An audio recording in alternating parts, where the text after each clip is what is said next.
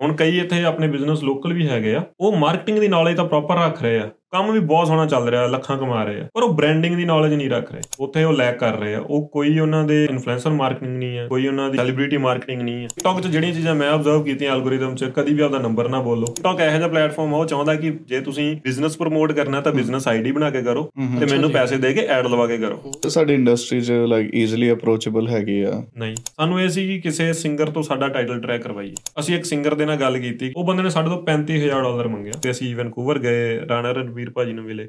ਅਸੀਂ ਦਿਖਾਇਆ ਕਹਿੰਦੇ ਕਿਹੜੇ ਕੈਮਰੇ 'ਚ ਸ਼ੂਟ ਹੋਈ ਆ। ਅਸੀਂ ਇੱਕ ਦੂਜੇ ਦੇ ਮੂੰਹ ਵੱਲ ਦੇਖੇ ਸਾਨੂੰ ਤਾਂ ਕੈਮਰਾ ਦੇ ਨਾਮ ਨਾ ਪਤਾ। Glassy time.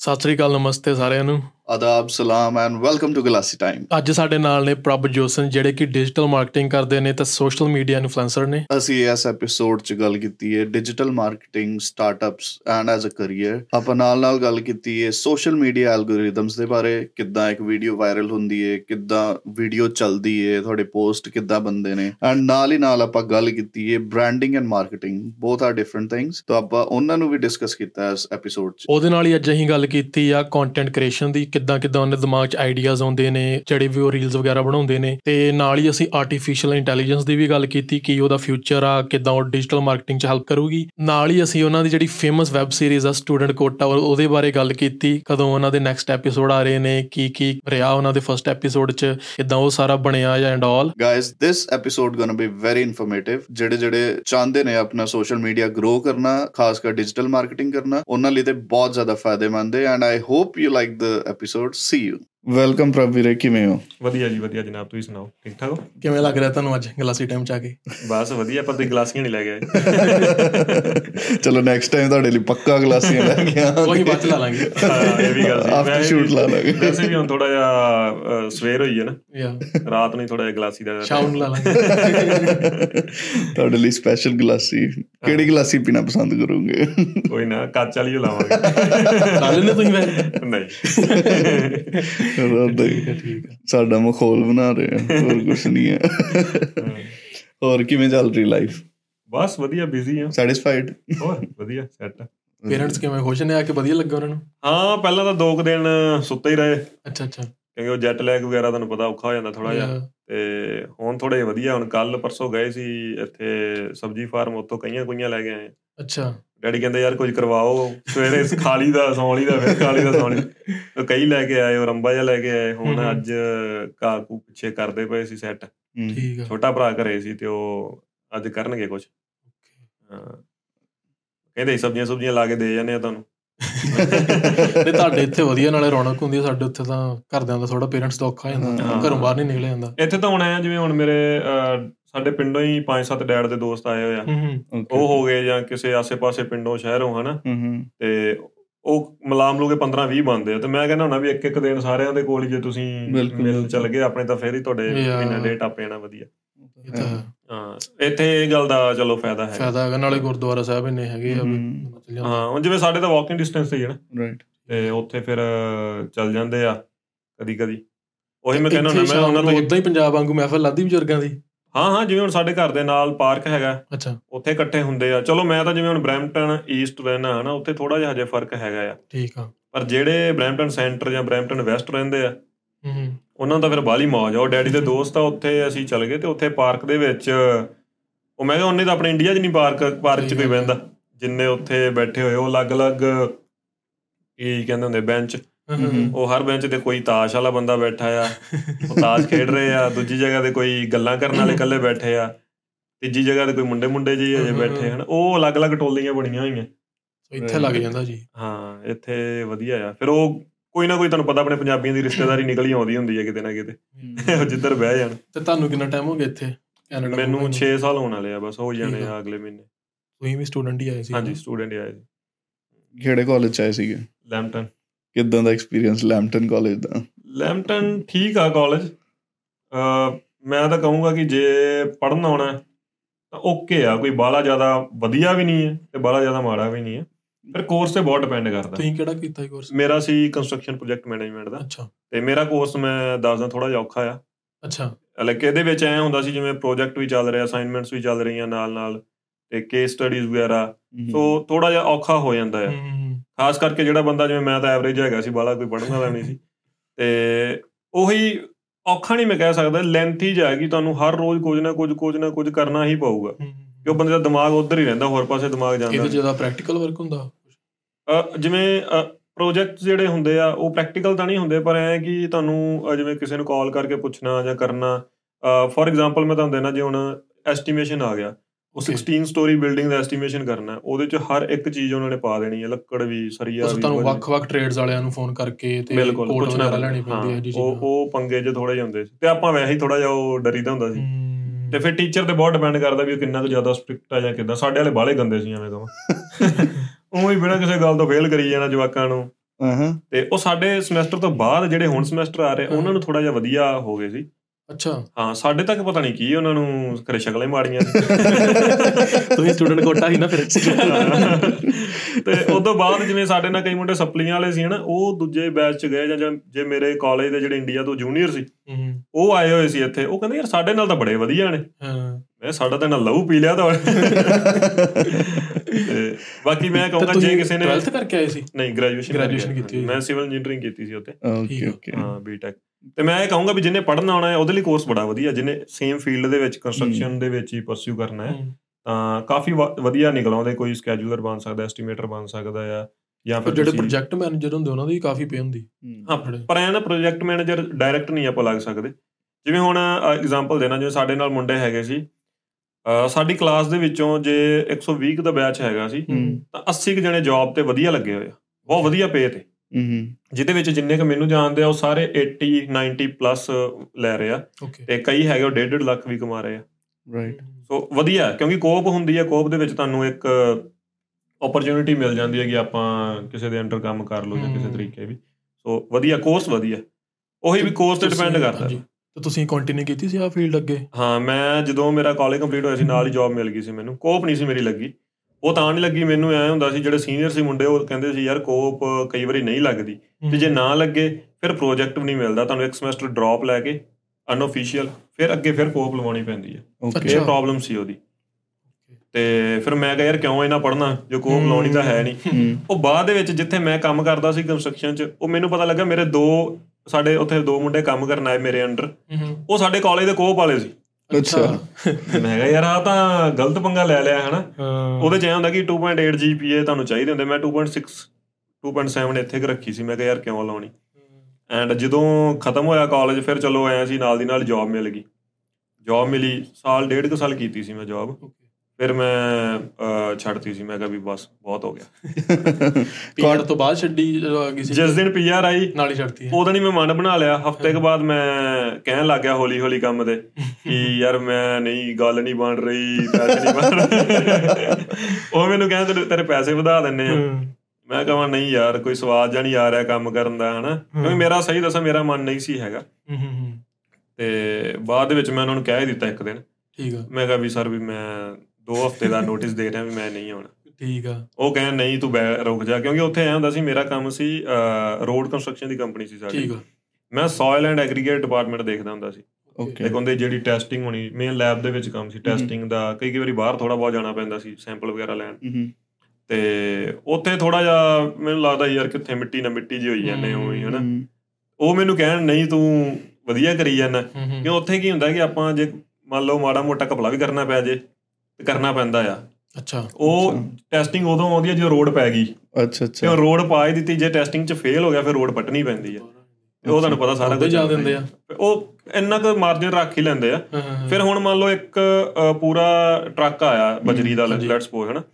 ਉਹ ਬਜਰੀ ਦੇ ਵਿੱਚੋਂ ਇੱਕ ਟਰੱਕ 'ਚ ਉਹਨਾਂ ਨੇ ਇੱਕ ਬੋਰੀ ਲੈ ਕੇ ਆਉਣੀ ਹੈ ਹੁਣ ਇੱਕ ਬੋਰੀ ਕਿਵੇਂ ਆਇਡੈਂਟੀਫਾਈ ਕਰ ਲੇਗੀ ਭਾਈ? ਇਹ ਬਜਰੀ ਸਾਰੀ ਦਾ ਸਹੀ ਗੱਲ ਹੈ। ਇੰਨਾ ਆ ਇਦਾਂ ਆ। Yeah. ਕਿਉਂਕਿ ਉਹ ਭਰਨ ਵਾਲੇ ਬੰਦੇ ਤੇ ਵੀ ਡਿਪੈਂਡ ਕਰਦਾ। ਤੇ ਭਰਨ ਵਾਲਾ ਬੰਦਾ ਜਿਹੜਾ ਤੁਹਾਡਾ ਹੀ ਹੁੰਦਾ ਸੀ ਕਿ ਹਾਂ ਇੰਸਪੈਕਟਰ ਫੀਲਡ ਇੰਜੀਨੀਅਰ ਹੁੰਦੇ? ਆ ਓਕੇ ਹਾਂ ਫੀਲਡ ਇੰਜੀਨੀਅਰ ਹੁੰਦੇ ਆ ਉਹ ਭਰ ਕੇ ਲਿਆਉਂਦੇ ਆ।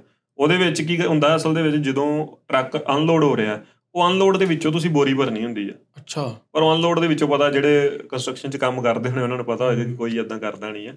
ਉਹ ਬਾਅਦ ਦੇ ਵਿੱਚ ਹੀ ਚੱਲਦਾ ਸਿਸਟਮ ਤੇ ਇੱਥੇ ਠੀਕ ਆ ਚਲੋ ਕੰਮ ਐ ਹੁੰਦਾ ਸੀ ਫਿਰ ਉਹ ਘਪਲੇ ਘੁਪਲੇ ਕਰਨੇ ਐਕਸਲ ਸ਼ੀਟਾਂ ਸਾਰਾ ਕੁਝ ਬਣਾਉਣਾ ਕਰਨਾ। ਉਹ ਸਾਰਾ ਕੁਝ ਮੈਂ ਦੇਖਦਾ ਸੀ। ਉਹਨਾਂ ਨੂੰ ਇਹ ਸੀ ਵੀ ਜੇ ਚੱਲ ਗਿਆ ਤੇ ਪੰਗੇ 'ਚ ਪੈ ਜਾਾਂਗੇ। ਪਰ ਚਲੋ ਸਾਰੇ ਕੰਮ ਚੱਲੀ ਜਾਂਦੇ ਹੁੰਦੇ ਆ ਕੋਈ ਐਡਾ ਰੌਲਾ ਨਹੀਂ ਕੀ ਸੋਚਿਆ ਸੀ ਜੌਬ ਛੱਡਣ ਤੋਂ ਬਾਅਦ? ਕੀ ਕਰਨਾ? ਅਸਲ 'ਚ ਜਦੋਂ ਮੈਂ ਜੌਬ ਛੱਡੀ ਸੀ ਨਾ ਉਦੋਂ ਪਹਿਲਾਂ ਮੈਂ ਡਿਜੀਟਲ ਮਾਰਕੀਟਿੰਗ ਦਾ ਕੰਮ ਸਟਾਰਟ ਕਰਤਾ ਸੀ ਹੌਲੀ ਹੌਲੀ ਕੀ ਨਾਲ। ਡਿਜੀਟਲ ਮਾਰਕੀਟਿੰਗ ਜਿੱਦਾਂ ਮੈਂ kind of as a freelancer social media manage ਕਰਦਾ ਸੀ ਬ੍ਰਾਂਡਸ ਦੇ। ਓਕੇ ਓਕੇ ਵਧੀਆ ਬ੍ਰਾਂਡ ਬੰਦੇ ਕਿਦਾਂ? ਹਾਂ ਨਹੀਂ ਨਹੀਂ ਵਧੀਆ। ਲਾਈਕ ਉਹ ਉਹ ਵੀ ਸਟਾਰਟਅਪ ਸੀ ਮੇਰਾ ਵੀ ਉਦੋਂ ਅੱਛਾ ਅੱਛਾ ਸਟਾਰਟਅਪ ਅੱਛਾ। ਪਰ ਐਦਾਂ ਕਿ ਮੇਰੇ ਆਪਦੇ ਸੋਸ਼ਲ ਮੀਡੀਆਸ ਕਾਫੀ ਸਟਰੋਂਗ ਹੋ ਚੁੱਕੇ ਸੀ ਇੰਨਾ। ਉਦੋਂ ਤੱਕ ਤੇ ਮੈਨੂੰ ਨੌਲੇਜ ਵੀ ਆ ਗਈ ਸੀ ਕਿ ਮਾਰਕੀਟਿੰਗ ਕਿੱਦਾਂ ਵਰਕ ਕਰਦੀ ਆ। ਓਕੇ ਲੋਕਾਂ ਨੂੰ ਕਿਹੜੀ ਚੀਜ਼ ਪਸੰਦ ਆ ਕਿਹੜੀ ਨਹੀਂ ਪਸੰਦ ਕਿੱਦਾਂ ਲੋਕਾਂ ਨੂੰ ਆਪਾਂ ਪਰੋਸਣਾ ਕੋਈ ਚੀਜ਼ ਹਨਾ? ਉਹ ਸਾਰੀਆਂ ਚੀਜ਼ਾਂ ਮੈਂ ਹੌਲੀ ਹੌਲੀ ਹੌਲੀ ਹੌਲੀ ਸਿੱਖਦਾ ਗਿਆ ਜੌਬ ਦੇ ਨਾਲ ਨਾਲ। ਤੇ ਉਹ ਕਾਈਂਡ ਆਫ ਮੇਰਾ ਉਹਦੇ 'ਚ ਪਕੜ ਵਧੀਆ ਹੋ ਗਈ ਸੀ। ਫਿਰ ਮੈਂ ਕੰਮ ਸਟਾਰਟ ਕਰ ਲਿਆ ਪੰਜਾਬੀ ਚਾਪ ਕਾਰਨਰ ਨਾਲ। ਓਕੇ ਓਕੇ ਉਹਨਾਂ ਦੀ ਉਦੋਂ ਆਈ ਥਿੰਕ ਤਿੰਨ ਚਾਰ ਲੋਕੇਸ਼ਨ ਸੀ ਉਦੋਂ। ਤਿੰਨ ਕੁ ਸੀ ਆਈ ਥਿੰਕ ਤੇ ਉਦੋਂ ਫਿਰ ਉਹਨਾਂ ਦੀ ਮੈਂ ਮਾਰਕੀਟਿੰਗ ਦੇਖਣ ਲੱਗ ਗਿਆ। ਤੇ ਉਹ ਜਦੋਂ ਉੱਥੇ ਮੇਰਾ ਵਧੀਆ ਸਟਾਰਟ ਹੋ ਗਿਆ ਮੈਂ ਕਿਹਾ ਯਾਰ ਵੀ ਦੋ ਬ੍ਰਾਂਡ ਹੋ ਗਏ ਸੀ ਮੇਰੇ ਕੋਲ ਇੱਕ ਉਹ ਹੋ ਗਿਆ ਸੀ ਇੱਕ ਆਈ ਥਿੰਕ ਉਦੋਂ ਰੀਗਲ ਫੋਰਕਲਿਫਟ ਸੀ। ਓਕੇ ਓਕੇ ਤੇ ਉਹਨਾਂ ਦਾ ਜਦੋਂ ਮੈਂ ਸਟਾਰਟ ਕੀਤਾ ਮੈਂ ਕਿਹਾ ਯਾਰ ਵੀ ਉਹਨੇ ਕੁ ਪੈਸੇ ਤਾਂ ਮੈਨੂੰ ਇਧਰੋਂ ਵੀ ਬਣੀ ਜਾਂਦੇ ਆ। ਹਾਲਾਂਕਿ ਕਿ ਮੇਰਾ ਦਿਲ ਵੀ ਵਧੀਆ ਜ਼ਿਆਦਾ ਕਰਦਾ ਕੰਮ ਕਰਨ ਨੂੰ। ਹਾਂ। ਫਿਰ ਮੈਂ ਉਹਨਾਂ ਨੂੰ ਕਹਿਤਾ ਮੈਂ ਕਿਹਾ ਯਾਰ ਨਹੀਂ ਵੀ ਤੁਸੀਂ ਮੇਰੀ ਇਨਕਮ ਰਿਪਲੇਸ ਨਹੀਂ ਕਰ ਸਕਦੇ ਉਧਰ ਉਹ ਮੈਨੂੰ ਕਹਿੰਦੇ ਸੀ ਸਾਡਾ ਜਿਹੜਾ ਹੈਗੇ ਸੀ ਸੀਈਓ ਕੰਪਨੀ ਦੇ ਕਿ ਤੂੰ ਦੱਸ ਤੈਨੂੰ ਕਿੰਨੇ ਚਾਹੀਦੇ ਆ ਮੈਂ ਕਿਹਾ ਵੀ ਨਹੀਂ ਤੂੰ ਹੋ ਹੀ ਨਹੀਂ ਸਕਦੇ ਰਿਪਲੇਸ ਉਹ ਵਾਲੇ ਮੈਂ ਮੰਨ ਲਓ ਮੈਂ 10 ਬਿਜ਼ਨਸ ਜਾਂ 12 15 ਜਿੰਨੇ ਵੀ ਮੈਂ ਫੜ ਲਾਂ ਬਿਜ਼ਨਸ ਹਨਾ ਅਜੇ ਤਾਂ ਮੈਂ ਕਿਹਾ ਮੈਂ ਸਟਾਰਟਅਪ ਕਰਨਾ ਵੀ ਹੈ ਤੇ- ਮੈਨੂੰ ਪਤਾ ਮੈਂ ਵਧਾ ਸਕਦਾ ਕੰਮ ਹਾਂ ਜਿੰਨਾ ਤੁਸੀਂ ਨਹੀਂ। ਉਹਨਾਂ। ਦੇ ਸਕਦੇ ਮੈਨੂੰ ਤਾਂ ਵੀਰੇ। ਮਤਲਬ ਸਪੋਜ਼ ਆਮ ਅ ਲੇ ਪਰਸਨ ਮੈਨੂੰ ਨਹੀਂ ਪਤਾ ਡਿਜੀਟਲ ਮਾਰਕੀਟਿੰਗ ਕੀ ਆ। ਕਿੱਦਾਂ ਵਰਕ ਕਰਦੀ ਹੈ ਕੀ ਕੀ ਉਹਦੇ ਸਬ ਪਾਰਟਸ ਹੋਣਗੇ ਲਾਈਕ ਬਹੁਤ ਸਾਰੇ ਸਟੂਡੈਂਟਸ ਹੋਣਗੇ ਬਹੁਤ ਸਾਰੇ ਯੰਗਸਟਰਸ ਹੋਣਗੇ ਜਿਹੜੇ ਇਹ ਫੀਲਡ 'ਚ ਜਾਣਾ ਚਾਹੁੰਦੇ ਨੇ ਪਰ ਉਹਨਾਂ ਨੂੰ ਪਤਾ ਨਹੀਂ ਹੈ। ਤੁਸੀਂ ਇਲੈਬੋਰੇਟ ਕਰ ਸਕਦੇ ਹੋ ਕਿ ਮਤਲਬ ਡਿਜੀਟਲ ਮਾਰਕੀਟਿੰਗ ਹੈ ਕੀ ਹੈ ਆਪਾਂ ਕਿੱਦਾਂ ਅਪਰੋਚ ਕਰਨੇ ਆ ਕਿਹੜੇ ਬਿਜ਼ਨੈਸਸ ਨੇ ਕਿੱਦਾਂ ਆਪਾਂ ਫੜਨੇ ਆ ਕਲਾਇੰਟ ਪ੍ਰੈਜੈਂਟੇਸ਼ਨ ਕਿੱਦਾਂ ਕਿਹੜੀ ਕਰਨੀ ਕਿਹੜੀ ਕੈਟਾਗਰੀ ਹਾਂ ਕਿਹੜੀ ਕੈਟਾਗਰੀਜ਼ ਹੁੰਦੀਆਂ ਨੇ? ਓਕੇ ਇਹਦੇ ਚ ਸਿੱਧਾ ਸਿੱਧਾ ਜੋ ਦੱਸੂਗਾ ਮੈਂ। ਘੁਮਾ ਫਰਾ ਕੇ ਜਾਣੀ ਹਨਾ ਹਮ। ਕਿਉਂਕਿ ਮੈਂ ਸਹੀ ਦੱਸਾਂ ਮੈਂ ਆਪ ਮਾਰਕੀਟਿੰਗ ਪੜ੍ਹੀ ਨਹੀਂ ਆ। ਮੈਂ ਮਾਰਕੀਟਿੰਗ ਸਿੱਖੀ ਆ। ਰਾਈਟ ਠੀਕ ਹੈ? ਐਕਸਪੀਰੀਅੰਸ ਹੀ ਆ ਮੈਨੂੰ ਕੋਈ ਉਹ ਨਹੀਂ। ਹੈਗਾ। ਓਕੇ ਸੋ ਇਹਦੇ ਵਿੱਚ ਜਿਹੜਾ ਡਿਜੀਟਲੀ ਆਪਾਂ ਕੋਈ ਵੀ ਚੀਜ਼ ਆਪਾਂ ਕਿਸੇ ਨੂੰ ਪਰੋਸਣੀ ਹੈ ਉਹ ਡਿਜੀਟਲ ਮਾਰਕੀਟਿੰਗ ਉਹਦੇ ਵਿੱਚ ਗੂਗਲ ਵੀ ਆ ਜਾਂਦਾ। ਫੇਸਬੁੱਕ ਐਡਸ ਆ ਜਾਂਦੀਆਂ ਗੂਗਲ ਐਡਸ ਫੇਸਬੁੱਕ ਐਡਸ ਹੋ ਗਈਆਂ ਟਿਕਟੌਕ ਐਡਸ ਹੋ ਗਈਆਂ ਇੰਸਟਾਗ੍ਰam ਐਡਸ ਹੋ ਗਈਆਂ। ਇਹ ਇੱਕ ਪਾਰਟ ਹੋ ਗਿਆ ਐਡਸ ਵਾਲਾ ਕਿ ਤੁਸੀਂ ਕੰਟੈਂਟ ਬਣਾਉਣਾ ਐਂਡ ਬਾਅਦ ਵਿੱਚ ਉਹਨੂੰ ਐਡ ਲਾ ਦੇਣੀ। ਕੋਈ ਉਹਦੇ ਵਿੱਚ ਐ ਹੁੰਦਾ ਕਿ ਫੋਟੋਜ਼ ਦੇ ਉੱਤੇ ਐਡ ਲੱਗਦੀਆਂ ਕੋਈ ਵੀਡੀਓਜ਼ ਦੇ ਉੱਤੇ ਐਡ ਲਾਉਂਦਾ। ਲਾਈਕ ਉਹ ਡਿਪੈਂਡ ਕਰਦਾ ਬੰਦੇ ਤੋਂ ਬੰਦੇ। ਫਿਰ ਉਹਦੇ ਵਿੱਚ ਅੱਗੇ ਫਰਦਰ ਬਹੁਤ ਜ਼ਿਆਦੀਆਂ ਚੀਜ਼ਾਂ ਆ ਜਾਂਦੀਆਂ ਕਿ ਤੁਸੀਂ ਕਿੱਦਾਂ ਦੀ ਚੀਜ਼ ਉਹ ਬੰਦੇ ਨੂੰ ਰੋਸਣੀ ਆ ਜਾਂ ਕਹ ਲਓ ਦਿਖਾਉਣੀ ਆ ਹਨਾ?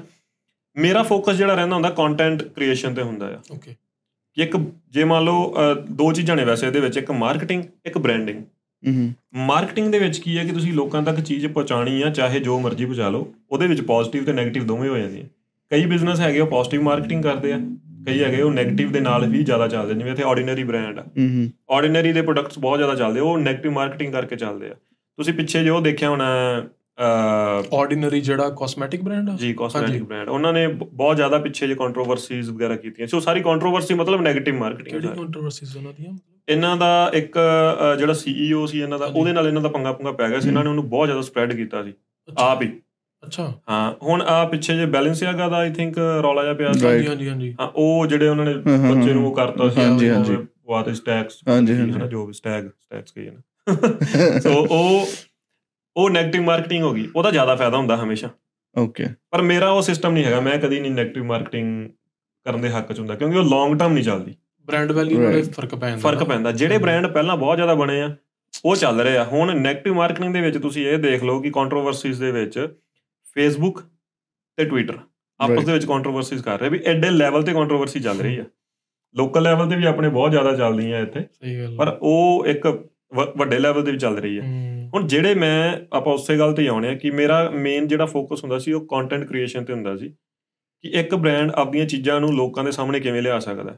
ਐਗਜ਼ਾਮਪਲ ਦੇ ਤੌਰ ਤੇ ਜਿਵੇਂ ਹੁਣ ਫੋਰਕਲਿਫਟ ਦੀ ਗੱਲ ਕਰ ਲਈਏ ਜਾਂ ਟਰੱਕ ਕੰਪਨੀਆਂ ਮੇਰੇ ਕੋਲ ਹੈਗੀਆਂ ਸੀ ਰੀਅਲ ਏਸਟੇਟ ਵੀ ਸੀ ਹਨਾ। ਹੁਣ ਇੱਕ ਟਰੱਕ ਵਾਲਾ ਜਾਂ ਫੋਰਕਲਿਫਟ ਵਾਲਾ ਉਹ ਲੋਕਾਂ ਨੂੰ ਕਿਵੇਂ ਖਿੱਚ ਸਕਦਾ ਹੈ? ਉਹਦੇ ਲਈ ਤੁਹਾਨੂੰ ਆਈਡੀਆ ਸੋਚਣੇ ਪੈਣਗੇ। ਫੋਰਕਲਿਫਟ ਦੇ ਆਈਡੀਆਜ਼ ਕੀ ਨੇ? ਇਹ ਨਹੀਂ ਹੈਗਾ ਕਿ ਫੋਰਕਲਿਫਟ ਇੱਧਰ ਜਾ ਰਹੀ ਹੈ ਇੱਧਰੋਂ ਜਾ ਰਹੀ ਹੈ ਤੇ ਤੁਸੀਂ ਘੁਮਾ ਕੇ ਦਿਖਾ ਦਿਓ। ਉਹ ਕੁੜੀ ਤਾਂ ਹੈ ਨਹੀਂ ਵੀ ਦੋ ਤਿੰਨ ਚੀਜ਼ਾਂ ਦਿਖਾਤੀਆਂ ਤੇ ਕੰਮ ਡਨ ਹੋ ਗਿਆ. ਵੀਡੀਓਜ਼ ਆ ਗਏ। ਉਹਦੇ ਤੁਹਾਨੂੰ ਐਜੂਕੇਸ਼ਨ ਪ੍ਰੋਵਾਈਡ ਕਰਨੀ ਪਏਗੀ ਲੋਕਾਂ ਨੂੰ। ਰਾਈਟ ਕਿਸੇ ਨੇ ਵੀ ਤੁਹਾਡੇ ਕੋਲ ਤੁਹਾਡੀ ਵੀਡੀਓ ਦੇਖ ਕੇ ਨਹੀਂ ਸਿੱਖ ਜਾਣਾ। ਉਹਨੇ ਸਿੱਖਣਾ ਉਦੋਂ ਆ ਜਦੋਂ ਤੁਹਾਡੇ ਕੋਲ ਉੱਥੇ ਆ ਕੇ ਚਲਾਊਗਾ।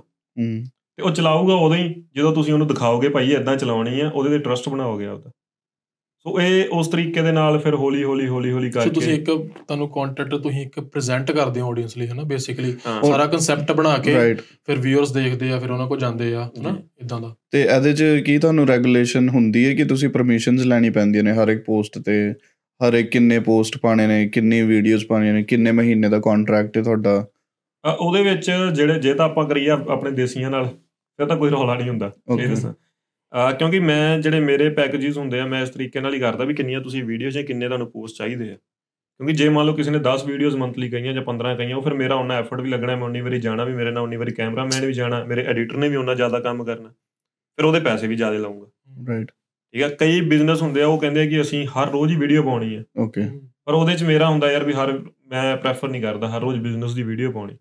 ਕਿਉਂਕਿ ਤੁਹਾਡਾ ਵੀ ਫਿਰ ਉਹ ਲੋਕਾਂ ਨੂੰ ਹੁੰਦਾ ਨਾ ਵੀ ਕੀ ਯਾਰ ਸੇਮ ਹੀ ਚੀਜ਼ ਪਾਈ ਜਾਂਦਾ ਕਿਉਂ ਦੇਖਾਂ ਮੈਨੂੰ ਨਹੀਂ ਉਹਦੇ 'ਚ ਜਿਹੜਾ ਇਹਦੇ 'ਚ ਮੈਂ ਇੱਕ ਫ਼ਰਕ ਦੱਸ ਦੇਣਾ। ਜਿਹੜੀ ਡਿਜੀਟਲ ਮਾਰਕੀਟਿੰਗ ਮੈਂ ਬਿਜ਼ਨਸ ਲਈ ਦੇਖਦਾ ਉਹਦੇ 'ਚ ਮੇਰਾ ਫੇਸ ਨਹੀਂ ਆਉਂਦਾ। ਅੱਛਾ। ਓਕੇ ਉਹਦੇ 'ਚ ਉਹਨਾਂ ਦਾ ਬ੍ਰਾਂਡ ਬਿਲਡ ਹੋਊਗਾ ਵਿਦਆਊਟ ਮਾਈ ਫੇਸ ਜਿਵੇਂ ਹੁਣ ਫੋਰਕਲਿਫਟ ਆ ਲੈਟਸ ਸਪੋਜ਼ ਫਿਰ ਉਸੇ ਗੱਲ ਤੇ ਆ ਜਾਂਦੇ ਆ।